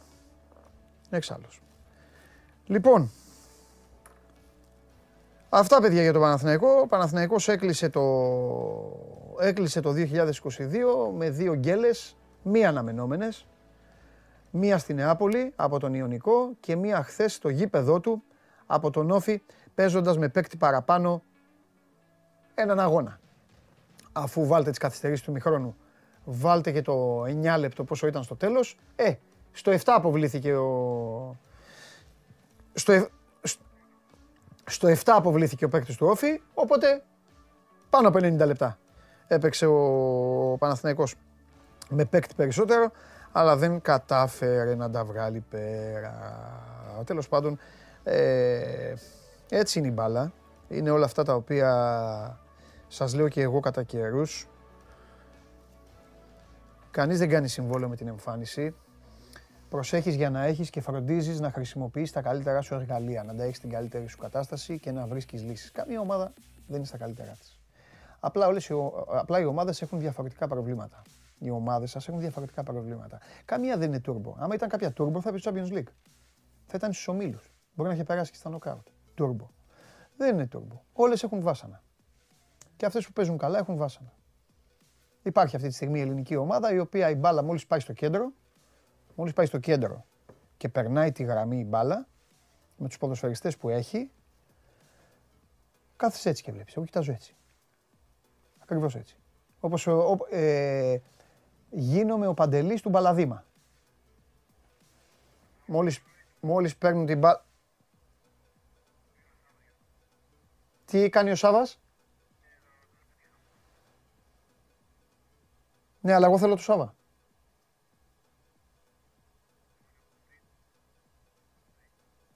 Πάρτε τον ξανά, παρακαλώ πολύ. Δεν θέλω τώρα το Βαγγέλη, τον θέλω μετά. Ευχαριστώ. Όπως ε, κοιτάζω τον Παλαδήμα λοιπόν, έτσι κοιτά, μόλις περνάει την μπάλα. Μόλις περνάει η μπάλα α, από αυτούς εκεί, στο κέντρο. Η ίδια ομάδα αυτή, μόλις την πάει ο αντίπαλος στην μπάλα κοντά, στη μεγάλη περιοχή, αλλάζει και ο, ο τρόπος ε, όρασης. Ένα παράδειγμα αυτό. Άλλο παράδειγμα, ονόματα δεν λέμε. Ε. Άλλο παράδειγμα, υπάρχουν ομάδες, υπάρχει ομάδα η οποία ασκεί τόσο ασφικτική πίεση στον αντίπαλο και βρίσκεται με πέντε παίκτες της μέσα στη μεγάλη περιοχή του αντιπάλου. Εκεί σηκώνεσαι όρθιος. Λες δεν μπορεί να παίζει. Ομάδα αυτή, βλέπω ομάδα, βλέπω ομάδα να κάνει αυτό που κάνουν στην Πρεμιέρ, στην Ελλάδα. Δεν μπορεί να γίνεται αυτό. Η ίδια ομάδα έχει ορισμένους ποδοσφαιριστές που δεν πάει να παίξουν γραμμαθηνική. Καμία ομάδα δεν είναι τέλεια. Παναθηναϊκός με Αϊτόρ ήταν διαφορετικό σύνολο. Τι νομίζετε, πέρασε και χτύπησε Αϊτόρ, μάθαν τον Παλάσιος. Προσαρμόζονται, είναι πολύ εύκολο στο σύγχρονο, προδο... στο σύγχρονο ποδόσφαιρο. Είναι πολύ εύκολο να προσαρμοστείς. Πάρα πολύ εύκολο. Τέλος πάντων, πάμε στο φίλο μου.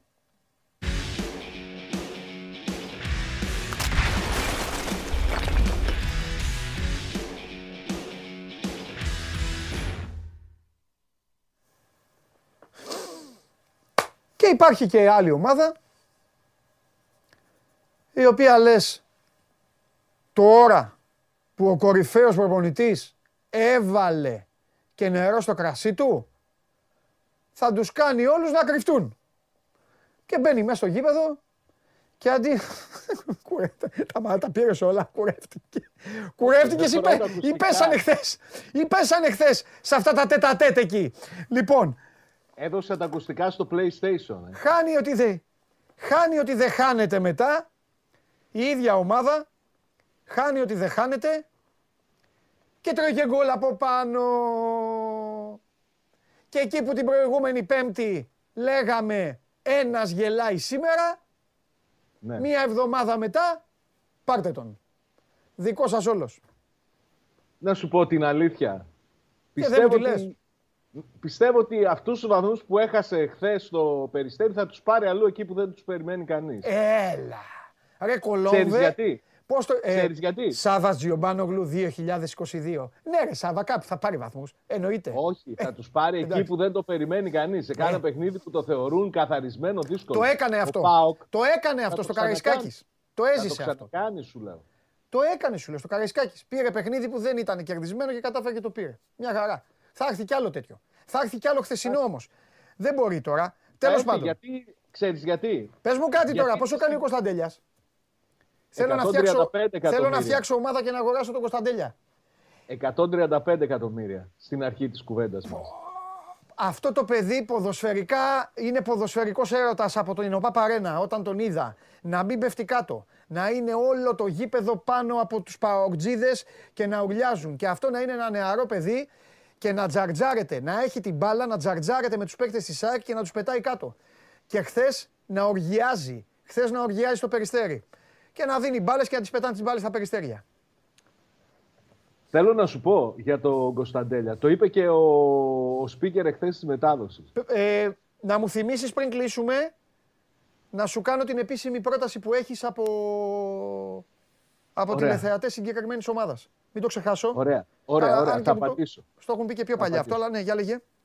Ε, όταν πρέπει να έχεις μεγάλη πάστα ποδοσφαιριστή για να καταφέρεις να, να κάνεις τον κόσμο, μόλις έρχεται η μπάλα στα πόδια σου, να περιμένει κάτι καλό, κάτι σπουδαίο. Ναι. Να αδειμονεί να πάει μπάλα στα πόδια σου. Αυτό δεν το έχουν κάνει πολλοί ποδοσφαιριστές. Ναι. Χθες το πρώτο μήχρονο ο Κωνσταντέλιος το έκανε. Ναι. Περίμενες να πάει μπάλα στα πόδια του για να δεις κάτι καλό, κάτι, κάτι που δεν περιμένεις, κάτι αναπάντεχο. Νομίζω ότι είναι. Τι να σου πω, μεγάλη παρακαταθήκη για το μέλλον αυτό το παιδί. Σαβά, ο Πάοκ έχει διάθεση να χτίσει πάνω σε αυτό το παιδί; Ξεκάθαρα θέλω να μου πεις, όχι με το χέρι στην καρδιά, γιατί δεν είναι θέμα καρδιάς. Είναι θέμα ρεπορτάζ και θέμα γνώσης των καταστάσεων. Έχει όρεξη να χτίσει αυτό το παιδί ή έχει όρεξη να έρθει ένα καλό πακέτο και να μπει στο ταμείο; Στο, στο έχω πει και τις προηγούμενες φορές όταν συζητούσαμε και για τον Κουλιεράκη και για τους άλλους τους νεαρούς. Ο Πάοκ αυτή τη φορά είναι αποφασισμένος να χτίσει πάνω σε αυτά τα παιδιά και όταν έρθει η ώρα να, να τα παραχωρήσει. Ναι. Γιατί κάποια στιγμή ο Κωνσταντέλιας που όταν ήταν 14 χρονών ψαχνόταν να πάει στην Παρτσελώνα θα σου φέρει μια πρόταση από πολύ μεγάλη ομάδα. Ναι. Αν συνεχίσει έτσι με το καλό. Και όταν θα τους πουλήσει θα τους δώσει με πάρα πολλά χρήματα. Ναι. Δεν Ωραία. θα το κάνει μόνο και μόνο για να βγει από μια κατάσταση να δημιουργήσει ένα θετικό ισολογισμό ή οτιδήποτε. Δηλαδή, Επίσης, τα θέλω να πω 11 κάτι επειδή έρχονται εκατομμύρια- μηνύματα. Είναι μεγάλη Ναι. ευκαιρία. Μπράβο στον Κωνσταντέλια, μου δίνει και αυτή την ευκαιρία. Έρχονται μηνύματα άλλων δεκαετιών. Μην το αγχώνετε το παιδάκι. Μην το φορτώνετε το παιδάκι. Ακούστε να δείτε, καλοί μου φίλοι. 18χρονα και 19χρονα παίζουν στην Premier League και παίζουν μια χαρά και δεν τα φορτώνει κανένας. Αυτά τα ελληνικά, τα μαμαδίστικα, ο γιος μου αφήστε το παιδί, είναι τώρα, είναι αυτό ή του, το, των πατεράδων που πάνε και βλέπουν και λένε έχω το Μέση, έχω το Ρονάλντο, αυτά αφήστε τα. Ξεχάστε τα. Αυτός εδώ που βλέπετε λογίζεται κανονικός ποδοσφαιριστής. Ο μάνατζερ του μπορεί ανα πάσα στιγμή να τον πάει σε όποια ομάδα επιθυμεί και να παίξει. Οπότε κανένα φόρτωμα δεν του κάνει ο Πάοκ, τον πληρώνει, τον έχει επαγγελματία, του δίνει χρήματα και εμφανίσεις όπως η χθεσινή πρέπει να αποθεώνονται, να αποθεώνονται και από το Σάβα και από όλους. Όμως, τον αφήνω τον Κωνσταντέλια στην ησυχία του. Άστο. Το υπόλοιπο τι γίνεται, ρε Σάβα; Ε, το υπόλοιπο, ο Πάουκ πάντοτε είχε ένα ζήτημα ότι δημιουργεί πολλές ευκαιρίες και τις πετάει στα σκουπίδια. Ναι. Φάνηκε ένα διάστημα στα τελευταία μάτς να το έχει ξεπεράσει. Ναι. Δηλαδή να μην χρειάζεται 252 τελικές για να βάλει ένα γκολ. Ναι. Εχθές από, το, από τη στιγμή που προηγήθηκε είχε την ευκαιρία να βάλει άλλα δύο γκολ πριν τελειώσει το ημίχρονο. Μάλιστα. Από τη στιγμή που ξεκίνησε το δεύτερο ημίχρονο και ο Ατρόμητος ανέβηκε πιο μπροστά και χάνει την ευκαιρία από το λάθος του Κουλεράκη ο ποδοσφαιριστής του μέχρι να δεχτεί τον γκολ είχε πατήσει άλλες πέντε φορές περιοχή και δεν μπόρεσε να κάνει μια τελική της προκοπής και μετά που δέχτηκε τον γκολ στα τελευταία λεπτά πάλι είχε πολλές ευκαιρίες. Αυτό είναι η μεγάλη αδυναμία του ΠΑΟΚ. Ναι. Για μένα είναι πιο σημαντική αδυναμία αυτή ε, και από το γεγονός ότι εχθές δεν φαινόταν και στα πολύ καλά της η άμυνά του. Δέχτηκε, δεν δέχτηκε πολλές φάσεις, αλλά τον Ατρόμητο τον είχε, τον άφηνε να φτάνει γύρω-γύρω από την περιοχή του. Όσο ο Πάοκ δεν έχει την ευκαιρία, δεν, δεν μπορεί να τελειώνει τις φάσεις, θα δυσκολεύεται σε παιχνίδια τέτοιου τύπου. Γιατί μιλάμε για διψήφιο αριθμό ευκαιριών, έτσι, και πραγματικών ευκαιριών. Λείπει επίσης και ένας ποδοσφαιριστής που όταν θα έρθει στο 72 θα πας στο γκολ, θα σε πάρει, θα σε πάει μπροστά. Αυτό δεν Όχι μπορεί να μόνο το αυτό. περιμένεις ακόμη από τον Κωνσταντέλια. Και όχι μόνο αυτό. Λείπει και ένας γρήγορος, ο οποίος την ώρα που ο ατρόμητος ανεβαίνει μπροστά ή ο κάθε ατρόμητος ανε- ανεβαίνει μπροστά, θα μπορεί να εκμεταλλευτεί τα κενά, τα ρήγματα, τα οικόπεδα, όλα αυτά που θα μείνουν για να σου δημιουργήσει καταστάσεις. Έχει γρήγορους. Δημιουργεί. Η τελική πάσα δεν ήταν καλή εχθές. Δηλαδή φτάνει, μπαίνει ο, ο, ο Ολιβέηρα στην περιοχή και έχει δίπλα του ελεύθερο τον ε, Αουγκούστο και πάει να τη βγάλει στον Άρεϊ. Βγήκε μπροστά. Δεν είχε πρόβλημα να εκμεταλλευτεί το χώρο. Βγήκε πολλές φορές μπροστά. Σου λέω Σάβα, πατούσε συνέχεια την θέλει περιοχή. κι άλλον επιθετικό. Θέλει, το ξέρω. Πιο Θέλει άλλο και στυλ από μέσο τον θέλει. Ολιβέηρα. Ο Μπράντον Τόμας, σου είπα, είναι μπασκετμπολίστας όνομα. Το, από το όνομά του φαίνεται. Ναι. Τέλος πάντων. Θέλει, θέλει, θέλει έναν επιθετικό δεύτερο. Θέλει και έναν ε, μεσοεπιθετικό κατά την άποψή μου. Δείξτε Δεν μου τη ξέρω. βαθμολογία τώρα, Δεν παιδιά. βλέπω Φέρτε εδώ να τη τα βαθμολογία. Τώρα εδώ με το Σάβα. Λοιπόν, Σάβα. Κάνε μια ανάγνωση της βαθμολογίας. Εντάξει, διατηρήθηκε η απόσταση των 10 βαθμών από την κορυφή. Για Στην όλους, κατοική θέλω, για πια- όλους θέλω να πεις. Κοίταξε, τα πράγματα α, φαίνεται ότι θα, είναι, θα έχουν πολύ μεγάλο ενδιαφέρον σε όλο το, το υπόλοιπο κομμάτι της κανονικής περίοδου. Ναι. Μην ξεχνάμε ότι έχει πάρα πολλά παιχνίδια, έχει και play-off. Οι τέσσερις βαθμοί που έχει η απόσταση ο Παναθηναϊκός από την ΑΕΚ είναι πολύ λίγοι. Νομίζω θα έχει πολύ μεγάλο ενδιαφέρον και θα κρυθεί από εκεί και πέρα πόσο θα κυνηγήσει ο ΠΑΟΚ και ο Ολυμπιακός. Γιατί μην ξεχνάς ότι δεν είναι μόνο το πρωτάθλημα, είναι και η δεύτερη θέση που σου δίνει εισιτήριο για το Champions League φέτος. Θα έχει πολλές ανακατατάξεις ακόμα. Ναι. Πολύ μεγάλο ενδιαφέρον. Αν θέλεις να σου πω για, για τον Μπάουκ, έκασε πολύ μεγάλη ευκαιρία χθες. Πολύ μεγάλη ευκαιρία. Θα είχε πολλά, περισσο- πολλά πράγματα κερδισμένα αν κατάφερνε να κερδίσει. Ναι. Συγγνώμη. Κοίταξε, ο Πάοκ έχει και στην Τούμπα και την ΑΕΚ και τον Ολυμπιακό και τον Τον Άρη. Άρη, Μόνο στον Παναθηναϊκό θα κατέβει για το δεύτερο γύρο. Ναι. Αλλά εντάξει, κοίταξε, στο, στην κανονική περίοδο έκασε από τον Παναθηναϊκό στην Τούμπα και κέρδισε τον Ολυμπιακό στο Καραϊσκάκι. Δεν νομίζω ότι παίζει πολύ μεγάλη σημασία η έδρα. Είναι ένα επιπλέον credit για την ομάδα που παίζει στο γήπεδό της, αλλά με την κατάσταση που έχει δημιουργηθεί και τις αποστάσεις, εγώ πιστεύω ανάμεσα στις ομάδες αυτές που διεκδικούν τις πρώτες θέσεις να μην είναι πολύ μεγάλη, μπορεί να έρθει οποιοδήποτε αποτέλεσμα σε οποιαδήποτε έδρα. Συμφωνώ μαζί σου. Συμφωνώ. Ναι, δεν έχει έδρα. σε Συμφωνώ. αυτό το- Η, κα- η κα- ε, κάθε ομάδα έχει δείξει και κάτι καλό. Πέρα από τα στραβά που είπα πριν, έχει δείξει και κάτι καλό. Συμφωνώ επίσης ότι έχασε ευκαιρία, γιατί να τα λέμε και όλα. Στους 31 θα πήγαινε και θα ήταν 4 βαθμούς από την ΑΕΚ. Όπως οι αεξίδες λένε, Wow, ήρθε η ώρα, είμαστε 4 βαθμούς από τον Παναθηναϊκό. Το ίδιο δικαίωμα έχει και ο Πάουκ να πει Wow, είμαστε 4 βαθμούς από την ΑΕΚ. Εδώ δεν ξέρεις τι γίνεται. Μπορεί να κερδίσει η ΑΕΚ τον Παναθηναϊκό, να κερδίσει ο ΠΑΟΚ την ΑΕΚ και να είναι ακόμη πιο κοντά. Ναι, Και να κερδίσει τον είναι, Ολυμπιακό έχει και να πολλές γίνει μετά ανακατατάξεις, ένα, έτσι ένα κι το αλλιώς. γλουμπούκι. Τέλος Κουμπουλού. πάντων, τέλος πάντων. Ναι, πού- Ε, ωραία. 2022. Νομίζω ότι μπαίνει στις κακές σεζόν. Στη- ε, όχι σεζόν, το παίρνω πίσω, στις κακές χρονιές. Ε; Ναι, αλλά είχε πολύ μεγάλο ενδιαφέρον, όχι απόλυτα. Περίμενε. Α δούμε λοιπόν μαζί παρέα τα θετικά. Λέω εγώ και όπου είμαι λάθος, διορθώνεις. Πρώτο θετικό για μένα στην κορυφή, στην κορυφή του παγόβουνου. Δεν με νοιάζει αν έγινε αναγκαστικά, δεν με νοιάζει αν έγινε επειδή πιέσατε. Μπράβο σας και σε σένα και σε όλα τα παιδιά στη Θεσσαλονίκη και τους φίλους μου. Μπήκαν νεαροί παίκτες και άλλαξαν ταχύτητα. Μπήκε ο Λίρατζη, μπήκε ο Τσαούσης, μπήκε ο Κωνσταντέλιας, μπήκε ο Κουλιεράκη, ο Μιχαηλίδης που λογίζεται έτσι κι αλλιώς που ήταν. Ο Πάοκ έκανε κάτι που δεν το έχει κάνει άλλος αυτή τη στιγμή. Ο τελευταίος που το έκανε έτσι μαζικά ήταν επιμπέντο ο Ολυμπιακός. Με τον Ρέτσο, τον Νικολάου, τον Ανδρούτσο και όλους τους υπόλοιπους εκεί πώς ήταν. Λοιπόν, ένα αυτό. Συμφωνούμε. Δύο, δύο, έζησε μια γλυκιά πορεία στο conference. Έφτασε στους 8 και αποκλείστηκε από τη Μαρσέη. Σωστά. Ωραία. Τρίτο. Υπάρχει. Για μένα δεν υπάρχει τρίτο. Αυτά τα δύο όμως είναι αρκετά για, για, Ε, ρε παιδί μια μου, δεν- ολόκληρη- όχι, όχι, όχι, όχι, για, μην- για, μια, για ένα ημερολογιακό έτος. Μην τρελαίνεσαι, δεν βάζουμε ζυγαριές, Γιατί βρε. είναι- Ναι, γιατί αυτό το που κάνει ο ΠΑΟΚ, το, Ναι. το πλάνο με τους νεαρούς, είναι σ- ακόμα σε εξέλιξη. Ναι, Γι' αυτό σου είπα ότι έχει πολύ μεγάλο ενδιαφέρον. ναι. Αυτό που κάνει ο ΠΑΟΚ αυτή τη στιγμή νομίζω ότι είναι το πιο ενδιαφέρον project που έχουμε δει εδώ και πολύ καιρό στο ελληνικό ποδόσφαιρο. Ναι. Με νεαρούς, με και Έλληνες και ξένους, με, με προσπάθεια να δημιουργήσει ομάδα για τα επόμενα χρόνια. Είναι πολύ ενδιαφέρον. Μπορεί ν- να ήταν διαφορετικά τα πράγματα αν ήταν αυτός σκοπός να παίρνει τα πρωταθλήματα όπως ήταν πριν από μερικά χρόνια Ναι. ή τους τίτλους. Ναι. Μπορεί να μην συνέβαινε αυτό. Ωραία. Αλλά έστω και έτσι όπως γίνεται, Ναι. νομίζω ότι είναι κάτι που μπορεί να αποδώσει πάρα πολύ για τον ΠΑΟΚ. Ωραία. Ποια πιστεύεις ότι ήταν η καλύτερη στιγμή του ΠΑΟΚ.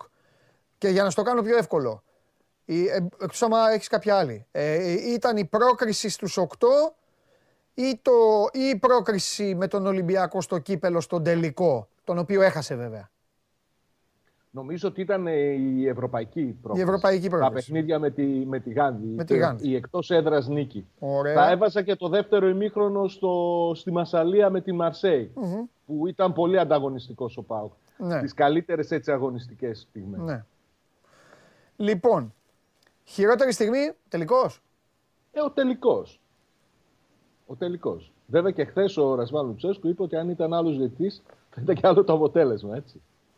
Εντάξει, ρε φίλε, δικαίωμά του είναι. Μόνο γουλής θα τα λέει. Δηλαδή είναι δικαίωμα μόνο της μιας τέτοια. Καλά είπε ο Λουτσέσκου. Με το Λουτσέσκου είμαι. Καλά είπε.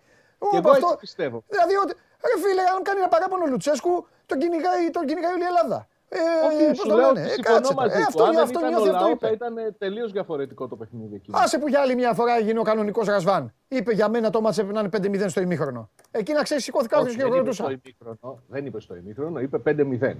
Σωστά, έχεις δίκιο. Αλλά είχε, α, δεν είχε άδικο. Θα μπορούσε να είναι 5-0. Ναι. Λοιπόν. Εντάξει. Μεγκέλα το, Μεγκέλα το αποχαιρετά στο 22. Φρόντισε την Σταμάτησε Τετάρτη. και το- Φρόντισε είναι- την... και, και, το- και ξεκινά το 23 με μεγάλο αγώνα. Ναι, Μαζί εδώ με τον κύριο Χαλιάπα θα τα πείτε. Τι ωραία. θα Ε, περάσει. βέβαια, η εκπομπή μπαίνει δυναμικά στο ε. 2023. Επιτέλους. Ναι. Φιλιά, Καλή συνέχεια. γεια σου ρε Σάβα. Καλή πρωτοχρονιά. δεν Να σε μιλήσουμε καλά, αύριο. γοργινά μου. Να σε καλά, μα δεν τα πούμε. Φιλιά πολλά. Με την οικογένεια. Να περνάς όμορφα. Λοιπόν, αυτά. Πάρτε μια ανάσα. Πάρτε μια ανάσα αργά 5-20 δευτερολέπτων και επιστρέφουμε γιατί χρωστάω, σας χρωστάω πριν φύγω άλλες δύο ομάδες. Κατέβασε το νέο app τους Sport 24 και διάλεξε τι θα δεις. Με το My Sport 24 φτιάξε τη δική σου homepage επιλέγοντας ομάδες, αθλητές και διοργανώσεις. Ειδοποιήσεις για ό,τι συμβαίνει για την ομάδα σου. Match Center, Video Highlight, Live εκπομπές και στατιστικά για όλους τους αγώνες. Μόνο αθλητικά και στο κινητό σου με το νέο Sport 24 app. Κατέβασέ το.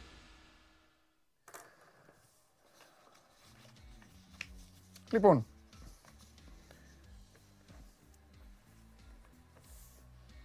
μέχρι τώρα στο φετινό πρωτάθλημα έχει παίξει σταθερά το καλύτερο ποδόσφαιρο. Μία ψυχή μου έστειλε μήνυμα την προηγούμενη Τετάρτη μήνυμα φόβου λέγοντάς μου ότι βλέπω τη διαφορά να πηγαίνει στο μείον 13. Δεν της απάντησα της ψυχής αυτής. Θα της απαντήσω ευθύς αμέσως. Πάμε.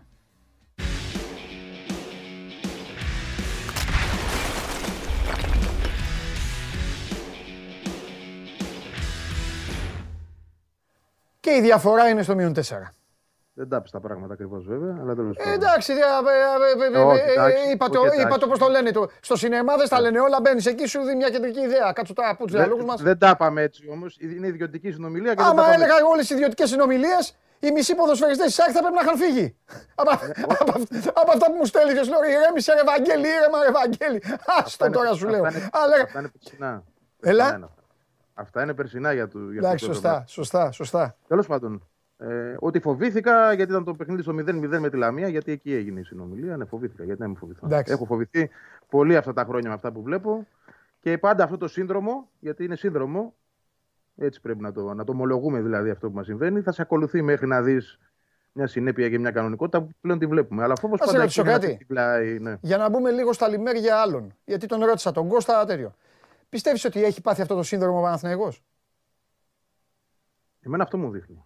Είδα και τα δύο τελευταία μάτια. Δεν έχω δει πολλά μάτια του Παναθηναϊκού γιατί κάποια παιχνίδια έχουν συμπέσει. Ναι. Χρονικά εννοώ. Ή είμαι στο γήπεδο και έχουμε άλλη δουλειά πριν. Ούτω καθε... Δηλαδή δεν, τα- δεν έχω δει πολλά παιχνίδια. Τα τελευταία δύο επειδή τα είδα. Εντάξει, τώρα ο Κώστας ξέρει καλύτερα την ομάδα, ούτε θα Ναι, μπω ρε σε παιδί μου, χωράκτια, κουβέντα κάνουμε. ε, ρεπορταζιακά. Εγώ αυτό που βλέπω μου δείχνει μια ομάδα η οποία πραγματικά ε, το ποδόσφαιρο που παίζει δεν τη βοηθάει ώστε να φύγει εύκολα από αυτή τη. Α το πούμε κρίση που έχει μπει. Γιατί είναι μια μικρή κρίση; Είναι η κρίση της διαχείρισης μιας κατάστασης. Και επειδή εγώ έχω δει την ΑΕΚ να ισοπεδώνεται όταν έχει να διαχειριστεί τέτοιε καταστάσεις, όταν δεν είναι έτοιμη, ε, φοβάμαι ότι και ο Παναθηναϊκός φοβάμαι. Ε, το εύχομαι βασικά. Αλλά τέλος πάντων ε, μου δείχνει ότι έχει θέματα αυτή τη στιγμή. ναι. Δεν Ναι. έχει τη σταθερότητα που έχει η ΑΕΚ. Ακόμα δηλαδή, θα σου πω την ίδια κουβέντα, ακόμα και αν η ΑΕΚ πάει στα Γιάννα και Γκελάρη, Μμ. ε, ε, εγώ θα έχω πιστεί από αυτό που θα δω ότι η ΑΕΚ θα έχει μπει στα Γιάννενα για να παίξει ως αφεντικό. Θα το κάνει και αν Βαγγέλη. δεν το κάνει, ναι. Βαγγέλη, η ΑΕΚ, Θα γίνει η ΑΕΚ, κάτι άλλο. η ΑΕΚ χθες κέρδισε, κέρδισε κάτι. Πάει στα Γιάννα και χάνει. Και πάει ο Παναθηναϊκός στη Λιβαδιά και κερδίζει. Η διαφορά είναι 7. Η ΑΕΚ έχει κερδίσει το ότι θα βάλει τον Παναθηναϊκό στην ΟΠΑΠΑΡΕΝΑ και θα ξέρει ότι αν τον κερδίσει η διαφορά πάει πάλι στους 4. Και 4 βαθμοί στο φετινό πρωτάθλημα. Έτσι όπως παίζει η ΑΕΚ. Έτσι όπως αρχίζει να παίζει ο Ολυμπιακός και με τον Μπάοκ που πραγματικά δεν ξέρεις τι θα σου ξημερώσει, δεν είναι τίποτα. Και αυτό το ξέρει και ο Γιωβάνοβιτς. Προς τιμήν του δηλαδή και το, το ξέρουν και στον Παναθηναϊκό και γι' αυτό τώρα έχει γίνει αυτό το πράγμα που έχει γίνει. Εγώ ούτε, ούτε στο συν 8 είχα φόβο τρομερό. Ε, φοβόμουν να μην ανέβει η διαφορά. Μην κάνει η ΑΕΚ την γκέλα, και, αλλά ήρθαν οι Ε, γκέλα εντάξει, μα θα τελικά από τον κάνει. Παναθηναϊκό. Βαγγελί. Θα κάνει γκέλα η ΑΕΚ. Δύσκολο το βλέπω εγώ τώρα. Κάποια στιγμή σου λέω, δεν σου λέω ότι θα την κάνει τώρα στα Γιάννη. Φοβόμουν μετά τη διακοπή γιατί έλειπαν πολλοί, γιατί Ναι. τραυματισμοί, αλλά εδώ μας δείχνει η ομάδα. Επίσης ότι- το άλλο που δεν είπα, συγγνώμη ρε Ναι. σκηνοθέτη, τώρα θα, θα, θα σε κάνω να, να, να, να, να παίρνεις χάπια. Δεν το είπα στον Κώστα. Είναι κάτι άλλο. Εδώ Ναι. μας βλέπουν και Παναθηναϊκοί, αν είμαι, αν είμαι λάθος θα μου πούν. Έλεγε, έλεγαν και λέγαν συνέχεια ότι έρχεται ο Γενάρης ο κακός. Έρχεται ο Γενάρης ο κακός. Έρχεται ο μόνοι Γενάρης ο κακός και έφαγες δύο χαστούκια το Δεκέμβρη. Καταλαβες; Αυτό λοιπόν- Πριν ναι, έρθει ο αυτό Γενάρης λοιπόν- ο κακός. Μπράβο. Μήπως Όταν λοιπόν, λοιπόν- είχες στο μυαλό σου το Γενάρη τον κακό και έπαθες το ανέκδοτο με το γρυλό. Καταλαβες; Εγώ ξέρω τι πιστεύω, πώς το εξηγώ, ότι και οι ίδιοι έβλεπαν σημάδια ότι η ομάδα αυτή προχωρούσε ασθμένοντα, άσχετα ότι κέρδιζε. Δεν, λέ- προ, προς Θεού δεν θέλω να, να μειώσω τη δουλειά του Παναθηναϊκού. Εγώ θεωρώ ότι ο Παναθηναϊκός μάλιστα. Βρε, ειδικά δεν με τον μειώνεται Γιωβάνα- η βαθμολογία. Να πω Πρώτο κάτι, είναι να πω ακόμα μισό λεπτό. Παναθηναϊκός. Απλά Άλλο μιλάμε θέλω να πάντα πω. για αυτά που βλέπουμε. Εννοείται, τι να εικόνα θέλω μειώσεις; Να πω. Θέλω να πω πέραν αυτού ότι. Ναι. ε, νομίζω πως, όχι νομίζω, είμαι βέβαιος γι' αυτό, ότι Ναι. ο Παναθηναϊκός έδ- έδειξε ένα δρόμο στην ΑΕΚ το καλοκαίρι. Με την Ναι. περσινή του συμπεριφορά, με το ότι κράτησε τον προπονητή του ενώ είχε 10 ήττε. Ναι, ναι, ναι, ναι, στο ναι, ναι. πρωτάθλημα, έδειξε στην ΑΕΚ ένα δρόμο ότι για να κάνεις κάτι πρέπει να βρεις έναν άνθρωπο για να το στηρίξει. Άρα, εγώ το, τη δουλειά του Παναθηναϊκού την εκτιμώ για δύο λόγους παραπάνω και γιατί και μέσα στην ΑΕΚ την εκτίμησαν και το συζήτησαν και γιατί εμείς δεν μπορούμε και εκείνος μπόρεσε. Ναι. Λοιπόν, βρήκε λοιπόν και η ΑΕΚ τον άνθρωπό της. Αλλά στη διαδικασία που βλέπουμε έκτοτε, ε, εντάξει, και στα δικά μου μάτια, όχι επειδή είναι η ΑΕΚ, αν ήταν η ΑΕΚ κακή, εδώ είμαι και το λέω πάντα. Δηλαδή, πέρσι που δεν- σου έλεγα ότι δεν πρόκειται να πάει για πρωτάθλημα, όλοι λέγανε ότι θα πάει, εγώ έλεγα δεν θα πάει. Αντιπρόπερσι το ίδιο. Ε, Φέτος που το βλέπω, λέω ότι μπορεί να πάει. Δεν λέω ότι θα το πάρει, αλλά μπορεί να πάρει. Και επίσης μπορώ να διακρίνω ότι παίζει καλύτερα από τον Παναθηναϊκό. Συνολικά. Έτσι. Ε, ε, Σαν ε, ομάδα. 100%. Το έχουμε πει τόσους μήνες το λέμε. Εμείς το αποδεικνύουμε εδώ με αριθμούς. Έχετε και Άρης δείχνουμε γραφήματα. Εννοείται. Απλά η Από μπάλα. εκεί και πέρα, η μπάλα εντάξει, είναι μπάλα, Το ναι. ποδόσφαιρο δεν έχει τέτοιες δικαιοσύνες. Ναι. Δηλαδή οι αριθμοί είναι ωραίοι εδώ για να βλέπουν κουτάκια να φτιάχνουν εδώ, να χαίρονται μετά τέλος. Να ξεκινάνε το ματ, φεύγουν και τα κουτάκια, φεύγουν όλα. Και σε αυτό που είπε ο Κώστας πριν έχει και δίκιο. Το μάτς με τον Ιωνικό π.χ. το χάσε μέσα από τα χέρια του. Ναι. Ενώ η ΑΕΚ το μάτς με τον Βόλο, την ήττα εντός έδρας, δεν την έχασε μέσα από τα χέρια της. Δεν ήταν πραγματικά καλή ούτε έκανε τόσε Ναι. τελικέ σου έκανε ο Παναθηναϊκός, Αχα. έτσι, να πάρει το παιχνίδι. Και χθες ακόμα ο Παναθηναϊκός, παρότι η εικόνα του ήταν πολύ κακή στα δικά μου μάτια, Ναι. έκανε τις ευκαιρίες του. Θα μπορούσε να έχει κάνει κάτι διαφορετικό. Αλλά αυτή είναι η μπάλα. Τώρα και η ΑΕΚ, αν πάει στα Γιάννενα και δεν της μπαίνει μπάλα μέσα, Ναι. μπορεί και εκείνη να γελάρει. Σωστό, σωστό. Η ΑΕΚ ήταν. Ε, θα, θα, ε, θα, ε, θα το πω πρώτη φορά για την ΑΕΚ. Αυτό έχω χρησιμοποιήσει πολλούς χαρακτηρισμούς, αλλά θα, πω- θα το πω πρώτη φορά αυτό. Η ΑΕΚ χθες ήταν αρχοντική στο βόλο. Ήταν πολύ αρχοντική. Είχε μέτρα- λιγότερο μέτρα χωρίς κόσμο. πώς. Είχε λιγότερο κόσμο γιατί ήταν γκαντέμο. Ε, ήταν γκαντέμο η ΑΕΚ γιατί ο Παναθηναϊκός πήγε που έγινε ε, Τριήμερο. ντύρλα αυτός απ' έξω. Είχε πάει τετραήμερο. Οι Παναθηναϊκοί είχαν πάει τετραήμερο. Ναι, ναι. Η ΑΕΚ ο κόσμος της αναλογικά, αναλογικά Παναθηναϊκή συμπάθα, συ- συμπάθαμε σκηνοθέτη και σύμπαν γυρίζεις φαφαλιά, θέλω να πω το- την αλήθεια, αναλογικά η ΑΕΚ έχει πάει περισσότερο κόσμο από ότι ο Παναθηναϊκός. Ναι, Καταλαβαίνετε τι 12.000. εννοώ. Η ΑΕΚ έχει πάει μέσα στις γιορτές, μεσοβδόμαδα και έχει κουβαλήσει 8.500 κόσμο στο Βόλο. Τέλος πάντων, δεν έχει να κάνει αυτό. Είναι και βλακώδες ε, που το, που το συζητάω και δεν υπάρχει και οκ. σύγκριση. Απλά το λέω γιατί κάποιοι φίλοι της ΑΕΚ μου στείλαν εμένα και μου είπαν Παντελή, πες γιατί δεν είχαμε τόσο κόσμο όσο ο Παναθηναϊκός. Όχι, φίλε μου, δεν είναι έτσι. Οι φίλοι του Παναθηναϊκού πήγανε τετραήμερο εκεί. Οικογένειες, παιδιά πήγανε, κάνανε. Αυτός απ' έξω τε- τον μαζεύανε την παραλία, ντίρλα. Ε, Δεν είναι έτσι. Και κάτι ακόμα. Και κάτι ακόμα. Η Ναι. ΑΕΚ πήγε ε, στο μείον 6, δεν πήγε στο συν 8. Εντάξει, ναι. Το οποίο και αυτό είναι ένα κίνητρο. Σκέψου να Ναι, ήταν αλλά η ΑΕΚ είχαν συν 8 μπροστά. ίδιο momentum ενθουσιασμού. Και η ΑΕΚ Ναι, είχε α- ενθουσιασμό και ο Παναθηναϊκός τότε. Αυτό είναι το κατόρθωμα της ΑΕΚ. Ότι ενώ ήταν 6 βαθμούς πίσω από την κορυφή και 8 πριν, Ναι. πίστευε ότι αυτό το πράγμα ανατρέπεται. Και το πίστευε στην πραγματικότητα. Ναι. Ε, Δεν, είναι, δηλαδή, δεν το έλεγε για να το πει, ε, το έδειχνε με την εικόνα της. και Λοιπόν, αυτό έκανε και χθες. Και αν η- βάλεις κάτω και πόσοι λείπανε χθες, εντάξει. Ναι, ναι, ναι, ναι, ναι, ναι. Γι, αυτό το λέω, ότι- γι' αυτό λέω ότι ήταν αρχοντική. Βρίσκει λύση συνέχεια. Υπάρχει ένας Λιβάη Γκαρσία ο οποίος οργιάζει. Τελεία.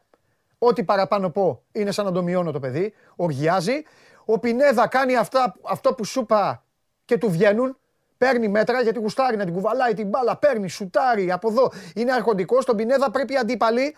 Τώρα θα- να, να κοουτσάρω λίγο και τις άλλες ομάδες. Ακούστε να δείτε, για να τον σταματήσετε τον Πινέδα πρέπει να τον δίνετε. Εκτός αν έχετε παίκτες να τρέχουν πιο γρήγορα από αυτόν. Δύο δρόμοι υπάρχουν. Άλλος δεν υπάρχει. Αλλιώς δεν σταματιέται. Είναι σε.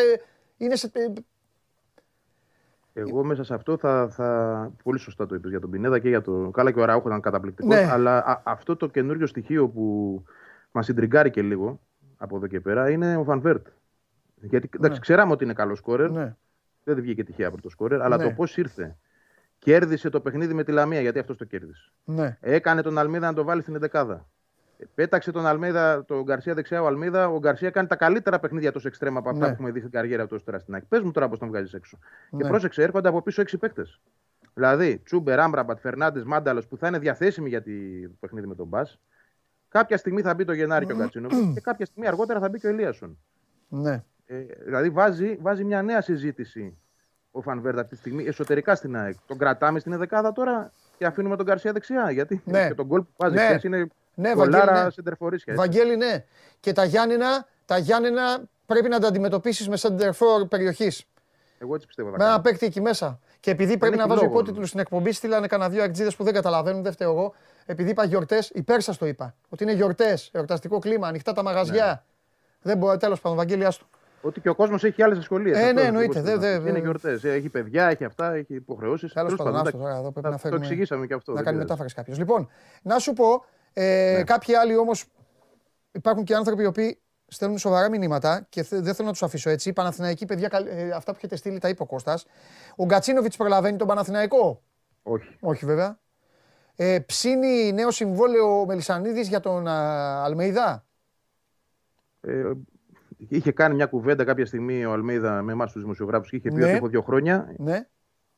Α, θα το ήθελε. Ε, το καλοκαίρι εγώ το βλέπω, ναι, να υπάρχει επέκταση. Όχι Ναι. τώρα. Δεν είναι, δεν είναι η ώρα για να γίνει κάτι τέτοιο, εγώ θεωρώ. Μμμ. Δεν υπάρχει λόγος. Η ομάδα δουλεύει, ο προπονητής έχει ασφάλεια μπροστά του. Ε, ο ίδιος εκδηλώνει συνεχώς την επιθυμία του να μείνει για πολλά χρόνια. Άρα, γιατί να την ανοίξει από τώρα, όταν ξέρεις ότι δεν πρόκειται να φύγει το καλοκαίρι. Αυτό χτίζει ήδη για του χρόνου. Γιατί και οι μεταγραφές που θα γίνουν, θα το δείτε στην πορεία αυτό, θα είναι μεταγραφές Αλμέιδα οι περισσότερες. Φτιάχνει δηλαδή την ομάδα και για την επόμενη χρονιά και για την Ευρώπη της επόμενης χρονιάς. Ε, θα γίνει κουβέντα κάποια στιγμή. Μπορεί να γίνει το καλοκαίρι, μπορεί ίσως λίγο πριν το καλοκαίρι, αλλά εγώ θεωρώ ότι το, σε νέο συμβόλαιο θα πάμε το καλοκαίρι. Οκ. Και το θεωρώ πολύ, πολύ πιθανό να γίνει. Ναι. Ωραία. Πες, για κα- ε, πες κάτι για τον, ε, πες κάτι για τον ε, Μουκουντή. Ρωτάνε εδώ τι έκανε, χτύπησε, τι γίνεται; Βγήκε με ένα πρόβλημα στον Αστράγαλο χθες. Δεν φαίνονταν να είναι κάτι σοβαρό. Ε, δεν έχουμε κάποια ενημέρωση αυτή τη στιγμή έτσι, από το ιατρικό επιτελείο. Ε, εντάξει, επιστρέφει ο Βίντα. Αλλά αφού πες μου κουντί, εγώ θα πω Μίτογλου. Όχι, ρε, εγώ Έδειξε το το λέω παιδί. τώρα ο κόσμος, ρε. ναι, ναι, ναι, ναι, καλά κάνεις. Ναι. Θα το δούμε, θα το δούμε για τα Γιάννη. δεν ξέρω τώρα το πρόβλημα στον, στον Αστράγαλο. Πάντως Ναι. δεν είχε φοβερό πρίξιμο χθες το βράδυ. Ε, ένα μικρό διάστημα. Ε. Ίσως παίξουμε με τον χρόνο για να είναι έτοιμος με τον Μπα. Με Ναι. τον Παναθηναϊκό θα είναι σίγουρα. Ναι. Ίσως ξαναλέω. Ίσως. Εντάξει, κοίταξε να δεις τώρα εκεί πίσω η ΑΕΚ θα έχει, θα έχει τα ζητήματά της μέχρι να, μέχρι να επανέλθει. Πώς είναι ο Ο Βίντα. Μια χαρά είναι. Τι Προπονείται μαθαίνεις; κανονικά. Α. Προπονείται, γύρισε, προπονείται, ήταν να μπει στην αποστολή. Αλλά ο προπονητής έκρινε ότι δεν έχει λόγο να κάνει και άλλο ταξίδι. Έμεινε πίσω να δουλέψει, Τους είπε να τίποτα. καλύψει έδαφος. Τους είπε τίποτα για την εθνική. Γιατί με, με έχει φάει, με έχει φάει. Θα μου πεις με τι ασχολείσαι, ε, με αυτά ασχολούμαι εγώ. Γιατί Έχω δεν έπαιξε; φαγωθεί. Ρωτάρε κανέναν εκεί αν έχει, γιατί δεν έπαιξε, τι, δεν τον έβαλε εκεί στο τέλος να παίξει λίγο το παιδί. Θα Αυτό. μάθω. Θα μάθω. Μάθε ρε Βαγγέλη λίγο. Αυτά είναι έτσι τα Μπορεί ωραία. να προσπαθήσω και, και από τον ίδιο να μάθω. Εντάξει, να, Ναι. Άμα είναι να έχουμε μια απάντηση, να την έχουμε από τον ίδιο. Ναι. όχι- Ωραία, περιφερειακά. λοιπόν, ήταν αργοτική χθες η ΑΕΚ, Μαγκιά της πήγε στους 4.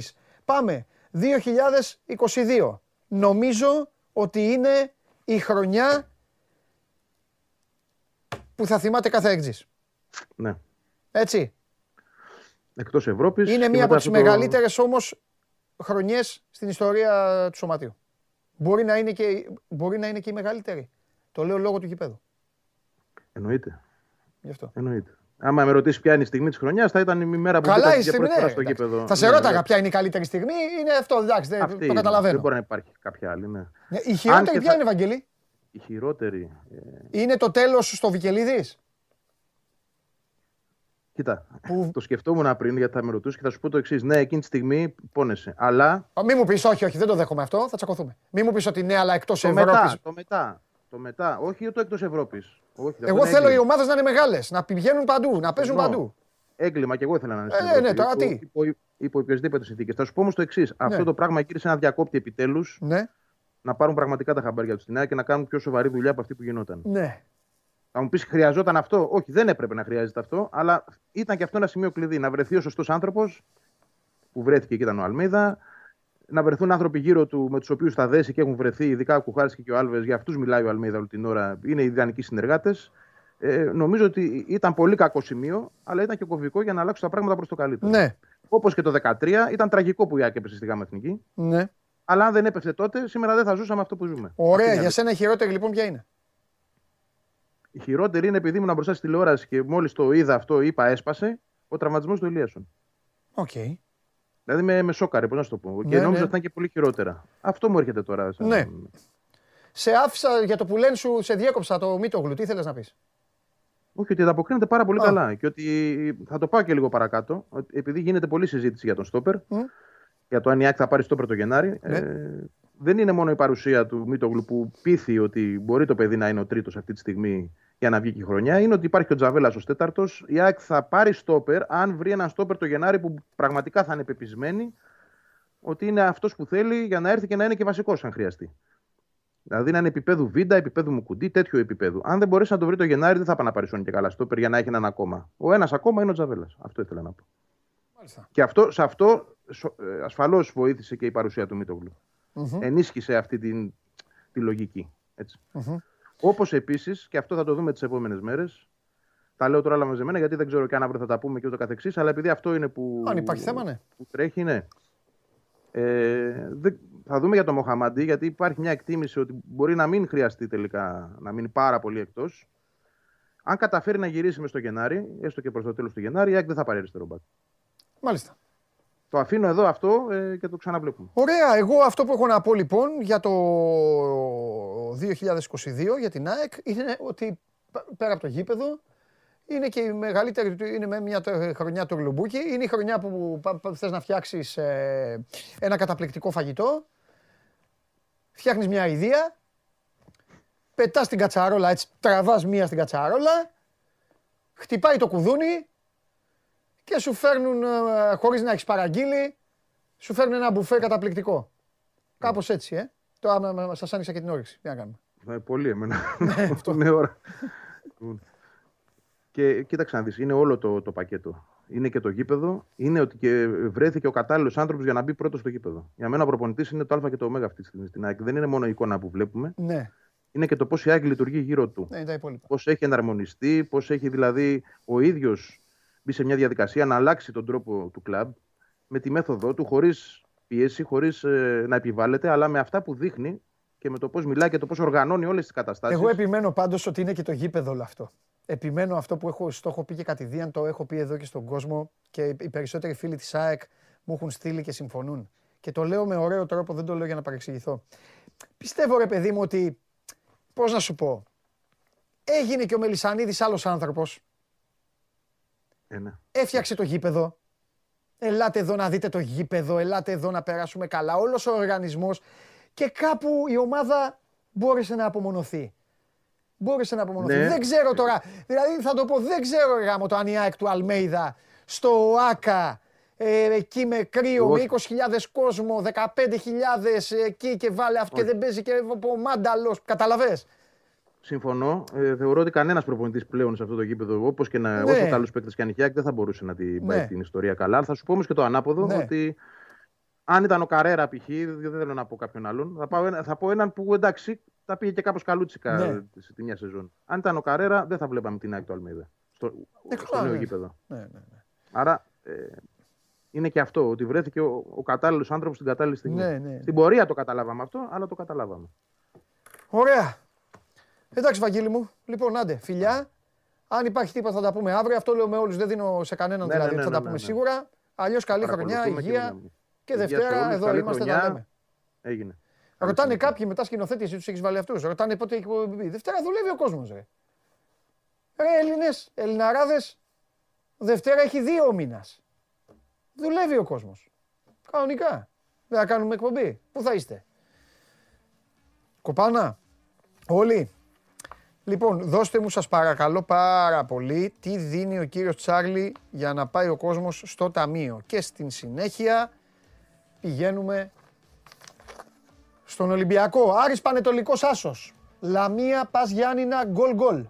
Μαρσέιγ Τουλούζ άσος και Λινς Λανς Άσο Χ. Επαναλαμβάνω, αυτά δίνει ο Τσάρλι για σήμερα. Άσο τον Άρη, άσο τη Μαρσέιγ.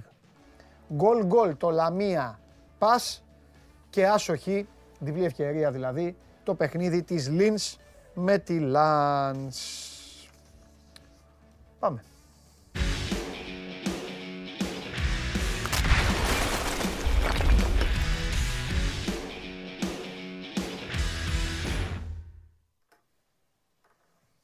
Καλό μεσημέρι, Παντελή. Γεια σου Δημήτρη μου. Τι γίνεται. Πάρα πολύ καλά. Μπράβο. Κορυφαίος χθες του γηπέδου, ο κύριος Μπιέλ. Εντάξει. Και ο Για Χάμες. Ο Χάμες, ναι. Για εμένα. Ο καθένας βλέπει. Ρε εσύ, ο Χάμες. Με ποιον τα είχε; Έκανε Έλατε. έτσι στον κόσμο, μετά αυτό πέταγε μπουκάλια. Τι, για αυτά που λέγανε για τα Γιάννενα. Ε, δίκιο είχανε. Δεν έχει... Του είπανε ότι λέγανε ότι αυτό. ε, Δίκιο Δεν είχε ο είναι- κόσμος. δεν- Να σου πω την αλήθεια, δεν Τι; έχει διευκρινιστεί από πουθενά. Ούτε καν από τον ίδιο, ούτε από. Για... Γιατί όλα αυτά τα νεύρα λες, έτσι. Ε, είχε νεύρα, ρε. Έκανε, αφού έκανε Και έτσι. νεύρα μετά από την βγήκε- αρχή. Από την αρχή είχε Δεν νεύρα, τσαντίστηκε ναι. με την αλλαγή. Δεν έχει τσαντιστεί με την αλλαγή. Ο, Καλά, ο το είχε- παίκτης είναι φορτωμένος. Δεν τσαντίστηκε με τον Μίτσελ δηλαδή και αυτά. Όποιος νομίζει τέτοιο Ναι. πράγμα. Όχι, όχι, όχι. Τώρα τι να σου πω, δεν έχει διευκρινιστεί γιατί ούτε από τον ίδιο, ξέρεις, έδωσε μετά και το χέρι εκεί στο Μίτσελ στην αλλαγή. Ναι, ρε, δεν ναι, ναι.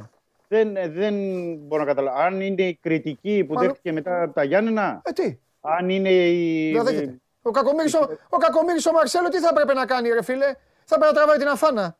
Εντάξει Ναι. τώρα. Ε, είναι και κάθε παίκτης, ξέρεις τώρα Α. και α- αυτού του Βεληνικούς είναι και πώς το, Κάθε παίκτης; πώς το διαχειρίζεται και πώς είναι ο χαρακτήρας του. Τέλος Δεν πάντων. ξέρω. Ε, Μπιέλ, ξέρω, τώρα ε, μπορεί Μίτσο να- Μπιέλ. Ναι, μπορεί να Μπιέλ, φορτώσει. φοβερός χθες. Φοβερός. Έκανε πράγματα πρώτα απ' όλα Μπιέλ γιατί έκανε πράγματα που δεν φαίνονται. Όλοι οι άλλοι κάνουν πράγματα που φαίνονται.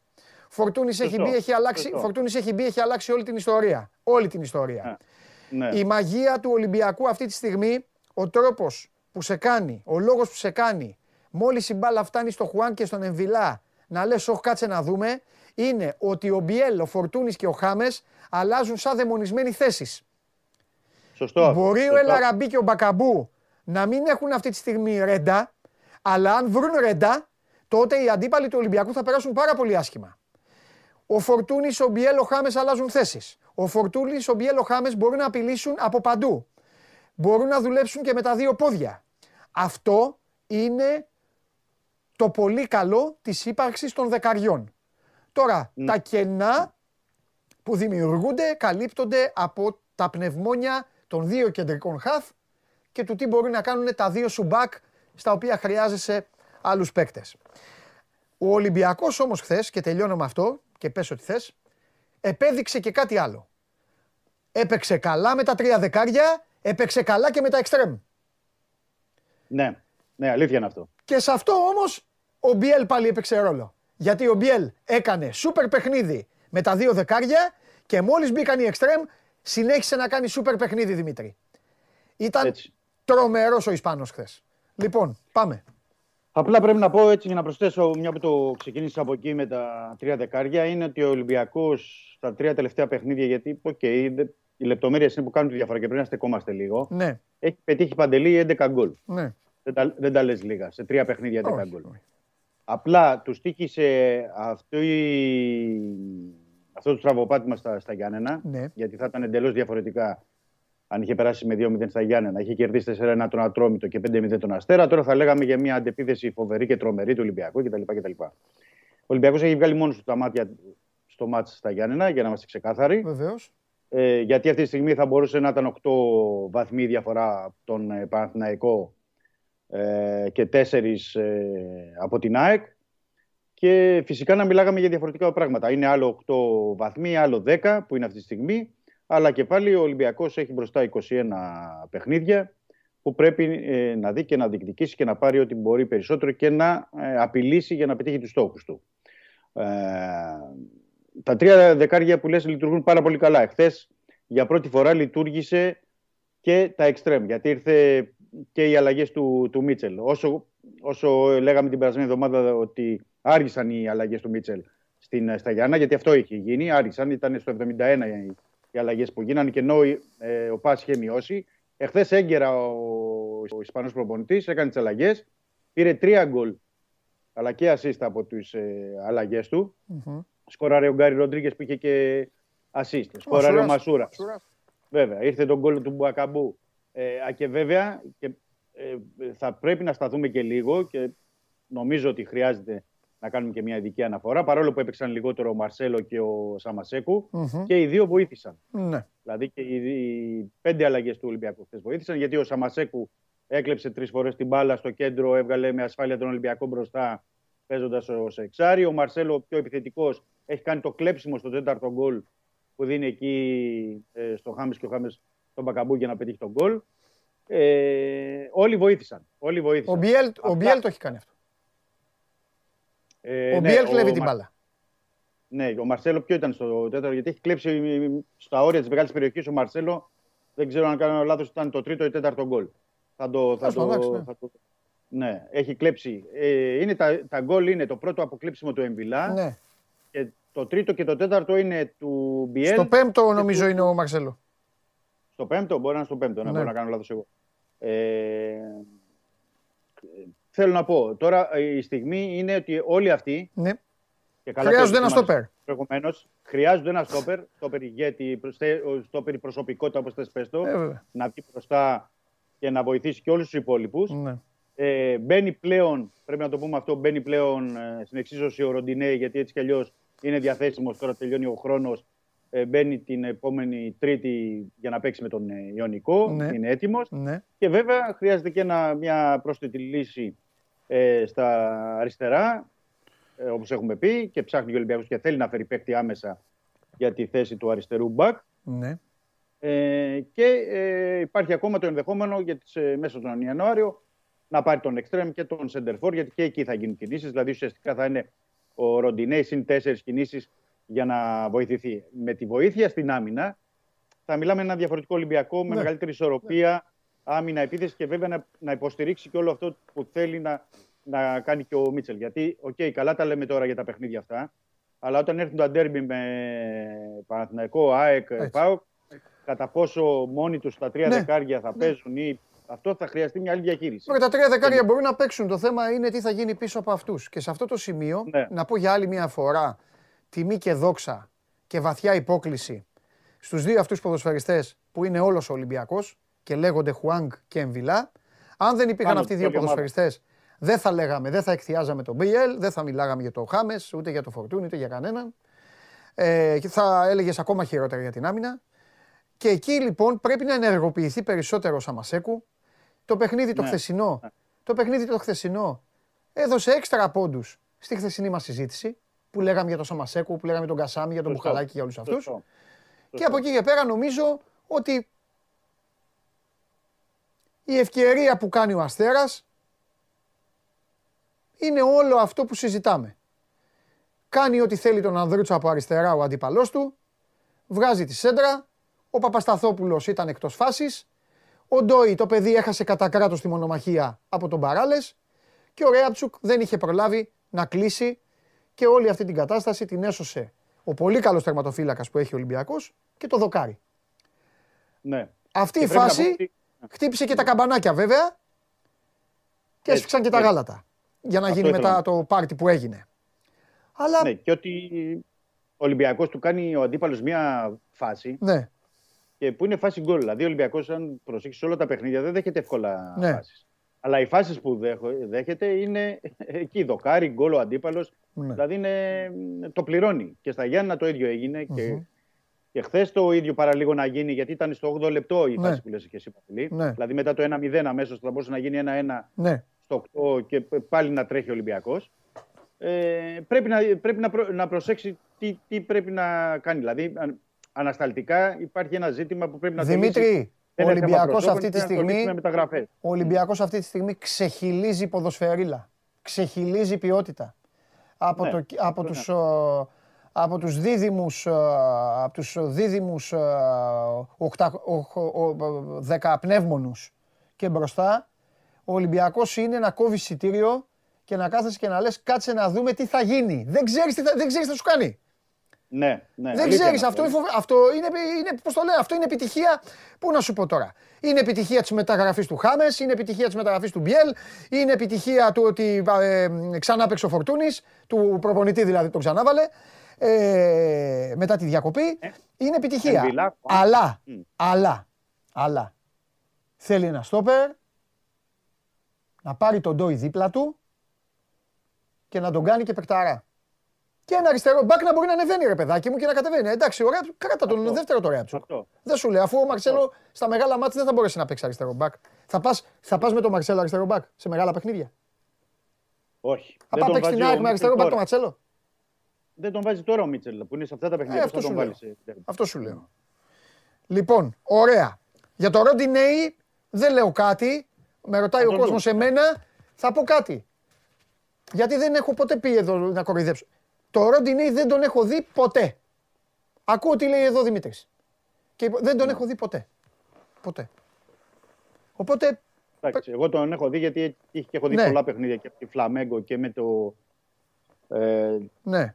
Παιχνίδια που έπαιξε ο παίκτης. Οκ, έχουμε εικόνα, αλλά Ναι. καλύτερα είναι να τον δει ο κόσμος και να κρίνει και ο κόσμος και ο ίδιος να δείξει. Γιατί δεν πρέπει να ξεχνάμε ότι είναι και έχει αλλάξει εν μέσω περίοδου. Γιατί έχει παίξει και 50 παιχνίδια ο Ροντινέι Ναι. στη Βραζιλία τους τελευταίους 10 μήνες. Έχουν Μάλιστα. και μεγάλη, σεζόν- έχουν μεγάλη σεζόν. Είναι ότι έχει αλλάξει ήπειρο και πρέπει να μπει και το παιδί να παίξει αμέσως. Ναι. Οπότε ας τον αφήσουμε να παίξει, αλλά άμα βγάλει αυτά τα στοιχεία που πρέπει να βγάλει, ο Ολυμπιακός θα μπορέσει να βρει αυτό το ε, δεξιό. Τέλος μπακ πάντων, που θα τα είχε. δούμε αυτά. Αλλά Θα- θα να τα τον δούμε. Να τον δούμε. Θα τα δούμε. Ε, Επίσης, να πω για τον αριστερό μπακ ότι είναι σε πρώτο Αλλά πλάνο. καταλαβαίνουν τώρα όμως και όλοι αυτοί, όλοι αυτοί που, βλέπουν, που ασχολούνται, βλέπουν. Τέλος πάντων, που είναι οπαδοί του Κυρελέισον και της Αγιαστούρας και όλα αυτά και δικαίωμά τους είναι. Καταλαβαίνουν Δημήτρη, τώρα καταλαβαίνουν και καλό θα είναι να το, να το ομολογήσουν κιόλας εδώ να τους διαβάσω. Τι λέγαμε όταν μου εμφάνιζες εσύ και μου βγαίνει και μου έλεγε. Θα παίξει με το Φαντιγκά, τον Αγκιμπού, τον ε, Ντελα Φουέντε και ε, δηλαδή ε, δείτε τη διαφορά στο ποδόσφαιρο, δείτε τη διαφορά.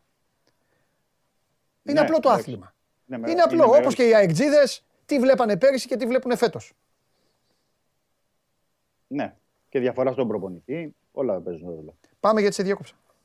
Ε, ήθελα να πω, έτσι, μια που ήμασταν για τις μεταγραφές για τον αριστερό μπακ, ότι είναι σε πρώτο πλάνο ο Λάτο της Βαλένθια, όπως έχουμε πει, ο Ισπανός, ε, και ο Σουάζο, ο Χιλιανός της ε, Κόλο Κόλο. Ο Χιλιανός, μάλιστα, αύριο μένει ελεύθερος. Ουσιαστικά είναι η τελευταία του μέρα που λύγει το συμβόλαιό του. Είναι ελεύθερος και ε, μάλιστα στην Χιλή λένε ότι αποχαιρέτησε και τους συμπαίκτες του και ετοιμάζεται για να έρθει στην Ευρώπη. Έχει προτάσεις από δύο-τρεις ομάδες, μία εκ των οποίων είναι Ολυμπιακός. Με το Λάτο έχει πάρα πολύ καλή άποψη ο Μίτσελ ε, που είναι στην Βαλένθια. Ο Ολυμπιακός το ήρθε και το περασμένο καλοκαίρι, δηλαδή πριν έρθει ο Μίτσελ. Θα περιμένουμε να δούμε τι θα γίνει. Υπάρχει στο, στο κάδρο και ο Ρον Μαρτίν της ε, Mainz, πολύ καλός παίκτης. Λύγει το συμβόλαιο του το καλοκαίρι. Δεν ξέρω κατά πόσο μπορεί να φύγει τώρα από τη Γερμανία, αλλά είναι μια περίπτωση εξαιρετική. Και επίσης υπάρχουν από τη διεθνή αγορά ο Κογιάδο και άλλος ένας παίκτης για τα εξτρέμ. Και σε τερφόρ αυτή τη στιγμή δεν μπορώ να πω κάτι ότι έχει προκριθεί κάποια λύση Εντάξει. ε, συγκεκριμένη. Μπορεί να υπάρχει και να μην τη γνωρίζουμε εμείς. Έχουν ιεραρχήσει πράγματα τουλάχιστον. Γιατί εδώ που Ναι, τα λέμε, ναι. εξτρέμ δεν είναι τόσο. Όχι, δεν είναι. Δικαίωμά του να ψάξει να πάρει. Αλλά δεν είναι τόσο σημαντικό όσο είναι πίσω οι θέσεις. Ε, πρώτα, ε, πρώτα γι' αυτό κοιτά, γιατί θέλει να φέρει Α. αριστερό μπακ και στόπερ. Αυτά είναι οι δύο πρώτες. Ναι. Αριστερό μπακ και στόπερ. Και φυσικά οι άλλες δύο λύσεις που είπαμε, εξτρέμ και σεντερφόρ. Ε, Μάλιστα. Επίσης, από πω γιατί είναι η είδηση okay, σημερινή, Ναι, ε, αλλά έχει τη σημασία της. πάμε. και μάλιστα πολύ δυνατή, ότι ο Βαγγέλης Μαρινάκης, ο πρόεδρος του Ολυμπιακού, θα καλύψει εξ ολοκλήρου τη νέα αύξηση συμμετοχικού κεφαλαίου ύψους 15 εκατομμυρίων ευρώ. Ναι. Να θυμίσω ότι το περασμένο Φεβρουάριο ο Ολυμπιακός είχε προχωρήσει σε νέα αύξηση συμμετοχικού κεφαλαίου 10 εκατομμυρίων, τώρα άλλα 15 πηγαίνει στα 25 Το εκατομμύρια Φεβρουάριο ευρώ αυτόν μέχρι του 22. 22. Ναι, Α, δηλαδή 22. κάνει δύο την ίδια χρονιά. την ίδια χρονιά, μπράβο, όπως το λες. Τι σημαίνει αυτό για να το πούμε και. ε, Καλά, μπα την απλά. κάνει το Γενάρη, τέλος πάντων τώρα γιατί τελειώνει και. Τέλος πάντων, ναι, Ναι, ναι. Για πάμε, εντάξει. εντάξει. Ναι. Τα 25 εκατομμύρια, έτσι για να τα πούμε, για να το καταλαβαίνει και ο κόσμος, είναι για να καλύψει ουσιαστικά γιατί ο Ολυμπιακός είχε τη χασούρα πέρυσι και φέτος που δεν μπήκε στους ομίλους του Champions League, ναι. τα λεφτά που έχουν χαθεί και ότι δεν είχε και τις πωλήσεις, τις πολύ μεγάλες πωλήσεις που έκανε τα προηγούμενα χρόνια, γιατί ήθελε να τους κρατήσει τους παίκτες τους καλούς, γιατί δεν ήθελε να δώσει. Ναι. Αλλά η σημασία έχει ότι ο μεγαλομέτωχο της ΠΑΕ καλύπτει πάλι από μόνος του και βλέπουμε ότι κάθε χρονιά μπαίνουν 20-25 εκατομμύρια όσο ο Ολυμπιακός δεν είναι στους ομίλους του Champions League. Οπότε πρέπει να βρεθεί μια λύση και γι' αυτό. Εννοώ γιατί έχει πολύ μεγάλα συμβόλαια ο Ολυμπιακός. Να έχει ένα προπονητή Ε, το και- καλοκαίρι να, κα- να έχει δύο-τρει μεταγραφές κανονικές, θα μπαίνει στους ομίλους του Champions League. Τώρα Έτσι. πληρώνει Έτσι. τώρα το Μαρτίν που πήγε με σένα να μπει στο Champions League. Και με άστριφτου και με συγκαμένου. Μην μου γυρίζεις το χρόνο πίσω, μου ανάβεις τα λαμπάκια. Λοιπόν, πάμε. Ναι, για την προετοιμασία. Σωστό. 2022. Ναι. Συμφωνείς ότι είναι μία από τις χειρότερες χρονιές στη σύγχρονη ιστορία του Ολυμπιακού; Ε, 1η Γενάρη τουλάχιστον- με τώρα. Ναι. Άσε το πριν. Μη μου πεις πήρε το πρωτάθλημα. Το πρωτάθλημα Όχι, το όχι, πήρε όχι, το όχι. Δεκέμβρη του 21. Ναι, ναι, ναι, Κατάλαβες τι εννοώ. Ναι, ναι, Δεν ναι, μιλάω ναι. για την απονομή. Έγινε η φιέστα. Έγινε η φιέστα. Ναι, το 22 έγινε η φιέστα. Ουσιαστικά Με είχε το που πάρει. μπήκε Γενάρη θυμάσαι τι έλεγες; Ναι, ναι, ναι. Που ούρλιαζες. Γι' αυτό, για πες. Ε, η χειρότερη σίγουρα την τελευταία πενταετία, ναι. Οκ. Που θυμάμαι πρόχειρα γιατί βάζω από το Μαρτίνς και μετά. Ε, εντάξει, γιατί- εντάξει, εντάξει. εντάξει. Ήταν από τις χειρότερες των τελευταίων χρόνων. Γιατί Ναι. ήταν χειρότερες γιατί δεν έπαιξε καλό ποδόσφαιρο. Γιατί λέμε μετά και από το Γενάρη, έτσι κι αλλιώς με τη βενζίνη που είχε στο ρεζερβουάρ το πήρε. Έπαιξε στην Ευρώπη 12, 12 μάτς. Πόσα έπαιξε, δεν κέρδισε κανένα; Αποκλείστηκε Champions League, αποκλείστηκε Europa League, δεν Ναι. πήγε καν στο Conference League. Τώρα είναι 10 βαθμούς πίσω από τον Παναθηναϊκό. Πώς να μην είναι. 38 ποδοσφαιριστές, τρεις, α- τρεις αλλαγές προπονητή. Τρεις αλλαγές προπονητή, σωστά τα λες. Τι 38, 38 είχε και πάνω από 40. Ε, έτσι μου ήρθε Ολυμπιακοί και το που είπα, ξέρω έπαιξαν- εγώ πώς είναι. Ναι, ναι, ναι. Πάνω από 40 που παίξανε συνολικά σε όλες τις διοργανώσεις. Ναι. Και ε, με, με ζητήματα ότι πρέπει να δώσει πολλούς ποδοσφαιριστές, πρέπει Ναι. ακόμα να συνεχίσει να παίρνει ποδοσφαιριστές. Ναι. Οπότε πρέπει να, για να επιστρέψει στην ομαλότητα και σε αυτό που γνωρίζουμε ως Ολυμπιακός, πρέπει να μπουν κάποιοι κανόνες, να υπάρξει μια δομή συγκεκριμένη και ο Ολυμπιακός να επιστρέψει εκεί που μπορεί. Γιατί βλέπεις ο Ολυμπιακός ότι ακόμα και στη, στο χειρότερο 2022 που λέμε, πήρε ένα πρωτάθλημα και τώρα, αν δεν είχε κάνει κάποιες τραβοτιμονιέ ε, ακόμα και στα τελευταία λεπτά, θα μπορούσε να ήταν άνετα τώρα στην Εντάξει, αυτό διεκδίκηση, όλοι, δηλαδή, όλοι και κάνουν, ποτέ. απλά ο Ολυμπιακός έχει κάνει τις περισσότερες. Γιατί ο Ολυμπιακός, Ναι. γιατί ο Ολυμπιακός όταν πεζόταν το πρωτάθλημα, γιατί μην ξεχνάμε τώρα, τώρα λέμε καλή πρωτοχρονιά, κάλαντα και αυτά. Το πρωτάθλημα έχει ξεκινήσει, ήμασταν στο Ευρωμπάσκετ. Ξεκινήσει Αύγουστο το πρωτάθλημα. Ναι, ναι, ναι. Ο Ολυμπιακός τότε ακόμα το- τρέκλιζε. Με Κορμπεράν και ο Μαρτίνς και ξέρω εγώ τι. Άστα. Αφού πήρε 7-8 παίκτες Σεπτέμβριο. Ναι, Λοιπόν, μεταγραφές. δεν είναι. Ο Ολυμπιακός ξεκίνησε με καλούς παίκτες εκτός ε, ε, κομμένους. Εκτός Εγώ, ομάδας. δεν, εντάξει τώρα. Ως ομάδας. Το χάσε, το χάσε. Η ευθύνη ήταν του πρώτου προπονητή ξεκάθαρη. Ε, αν είχε φύγει πέρυσι θα ήταν θεός τώρα, θα μνημονευότανε. Γιατί πήρε Τον τίτλο. Μάιο έπρεπε να γίνει η αλλαγή. Α, Έτσι, μπράβο. Και για του δύο. Και Το για τους καλύτερο δύο. για όλους ήταν. Το καλύτερο για όλους. Συν το τι έγινε, που- πράγματα τα οποία η η διοίκηση, φαίνε- όχι η διοίκηση, ο Μαρινάκης φαίνεται ότι τα άλλαξε. Με αποδητήρια, με, Ναι, ναι, με, με- ναι, και ναι. έξω. Δεν είναι, δεν είναι όλα η ομάδα και τα υπόλοιπα. Και πόση δουλειά θέλει ακόμα δηλαδή. Για να δούμε. Πάμε. Χειρότερη στιγμή και καλύτερη στιγμή. Καλύτερη στιγμή βρει, βρίσκεις, μπορείς να βρεις καλύτερη στιγμή; Και να δω αν Καλύτερη έχει στιγμή. έχει στείλει και Αν- τίποτα ο κόσμος αν- μετά. Αν πεις μεμονωμένα σε. Ε, μία στιγμή, μία στιγμή μπορείς να βρεις. Μόνο το ντέρμπι με την ΑΕΚ που κέρδισε ένα 0 Από εκεί καταλαβαίνεις, γιατί μιλάμε για Ολυμπιακό, από εκεί καταλαβαίνεις τι χρονιά ήταν το 22. Που ρωτάω Ναι. αν μπορείς να βρεις καλή στιγμή και κάτσει και προσπαθείς έτσι να σκεφτείς και να βρεις να πεις Να βρω κάτι. παιχνίδι, ναι. Να βρω παιχνίδι, ναι. Είναι η δυσκολία, η δυσκολία, ναι, να βρεις. Ναι. Ε, αυτή, νομίζω το, τη νίκη στο ντέρμπι με την ΑΕΚ. Ή ίσω, ή να πεις. ίσως, επειδή όταν Ναι. λέω στιγμές δεν εννοώ μόνο αποτελέσματα, ή ίσως οι μεταγραφές των δύο παικτών. Α, εντάξει, ναι, Ναι, αξιογωνιστικά. μιλάω για όλα, φυσικά. για όλα μιλάω, παιδί μου. Φυσικά, Καλύτερη- Φυσικά, φυσικά. Φυσικά, γιατί ο Χάμες με τον ε, Μαρσέλο τον βάζει σε ένα άλλο επίπεδο. Αχα. Ένα άλλο επίπεδο. Μπορεί να, συ- να συζητάς και να προχωράς και να δείχνει και το μέγεθος του συλλόγου. Ναι.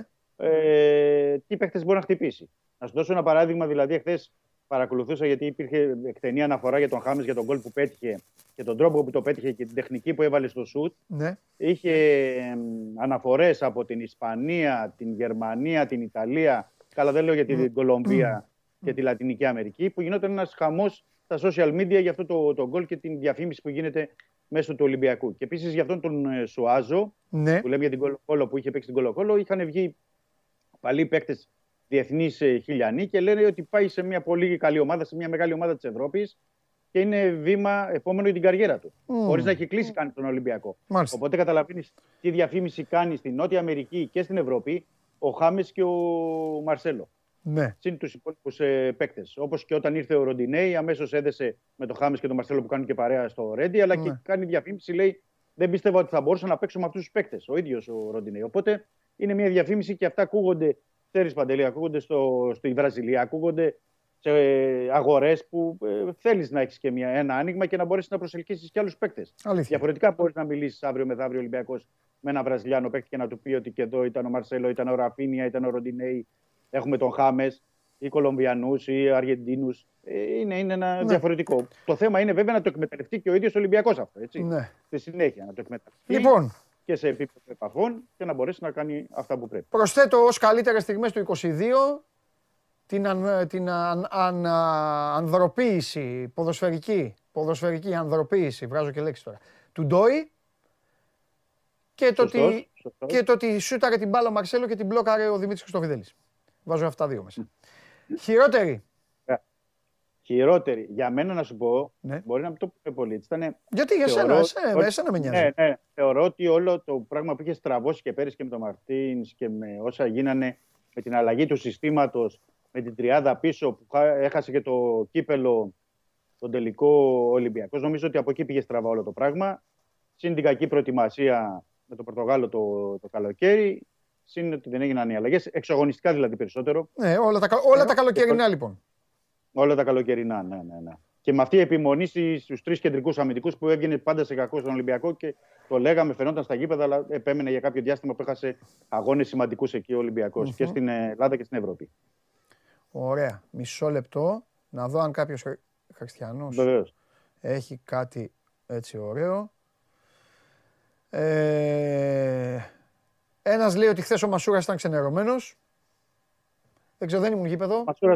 Ο Μασούρας μπήκε αλλαγή. Εντάξει, δεν είχε παίξει τα προηγούμενα παιχνίδια. Ναι. Λογικό είναι να επηρεασμένος κάποιος παίκτης. Δεν τον Ναι. είδα ξενερωμένο, θα σου πω. Ναι. Τον είδα σε ένα- σαν συννεφιασμένος, οκ, αλλά Ε. όχι ξενερωμένος και, και κυνήγησε μπάλες. Και κυνήγησε τον Ε, γκολ ένας και- συνεφιασμένος, ένας μανουριασμένος, ένας έτσι. Τέλος πάντων. Να σου πω κάτι. Αν είναι να βάζει ο Ολυμπιακός 5 γκολ και να παίζει. Και να είναι έτσι αυτή, ε. Α είναι μικρή, η μισή εκνευρισμένη, ας είναι. Και τόσο καιρό που δεν ήταν εκνευρισμένη, βλέπαμε και τι γινόταν. Σωστά. Λοιπόν, τα άλλα εντάξει τα έχεις ε, καλύψει για τις μεταγραφές και όλα αυτά.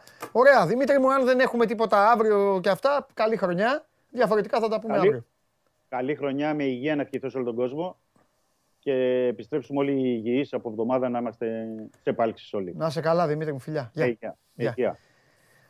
Αυτός ε, είναι ο Δημήτρης Χριστοφιδέλης, αυτό και για το πακετάκι του Ολυμπιακού. Βάλατε εσείς εδώ τα δικά σας, γράψατε και τα δικά σας, μου κάνατε όμορφη παρέα σήμερα, σε μια ιδιαίτερη μέρα, μια μέρα μετά από τα νέα δεδομένα στη βαθμολογία της ε, Super League και μια ημέρα στην οποία ολοκληρώνεται το πρόγραμμα της αγωνιστικής με τα παιχνίδια του Άρη με τον Πανετολικό και της Λαμίας με τον Πας Γιάννενα. Ταυτόχρονα απόψε έχει και η Ευρωλίγκα το πρώτο πακέτο, αύριο το πακέτο που ενδιαφέρει τους Έλληνες, τους Έλληνες, τους μπασκετικούς στην Ελλάδα, άντε να το πω, γιατί υπάρχουν και άλλοι άνθρωποι που δεν ε, νοιάζονται, για την μπάλα θα νοιάζονται. Και αυτοί καλά κάνουν μεταξύ μας. Τέλος πάντων, υπάρχει το μεγάλο μάτς της Ευρωλίγκας Παναθηναϊκός Ολυμπιακός. Λοιπόν, σας αφήνω, περάστε καλά, κάντε κάμια βόλτα. Να θυμάστε ότι όλα αυτά που ασχολείστε και σας τρελαίνουν δεν είναι τα πιο σοβαρά πράγματα στον κόσμο. Ξεκάθαρα αυτά. Τώρα το κατά πόσο τρελαίνουν εσάς είναι δικό σας θέμα να το λύσετε. Είμαι ο Παντελής Διαμαντόπουλος. Αύριο υπερπαραγωγή εδώ, 12 η ώρα, show must go on και μετά θα ξεκινήσουμε game night εδώ μαζί με τον Πλαχόπουλο από νωρίς. Θα δούμε μαζί το match. Θα σας τα πω αύριο αυτά. Μαζευτείτε αύριο. Έχω ανακοινώσεις. Αύριο πολύ μπάσκετ εδώ στο τραπέζι λόγω του αγώνα. Και ό,τι γίνει ποδοσφαιρικό, μην αρχίσετε. Παντελή μου, θα βγάλεις τον έναν, θα μιλήσεις για τον ένα, θα μιλήσεις για τον άλλον. Δεν ξέρω γιατί θα μιλήσω, δεν ξέρω αν θα έχω όρεξη πρώτα απ' όλα να μιλήσω για τις ομάδες σας. Σήμερα χορτάσατε.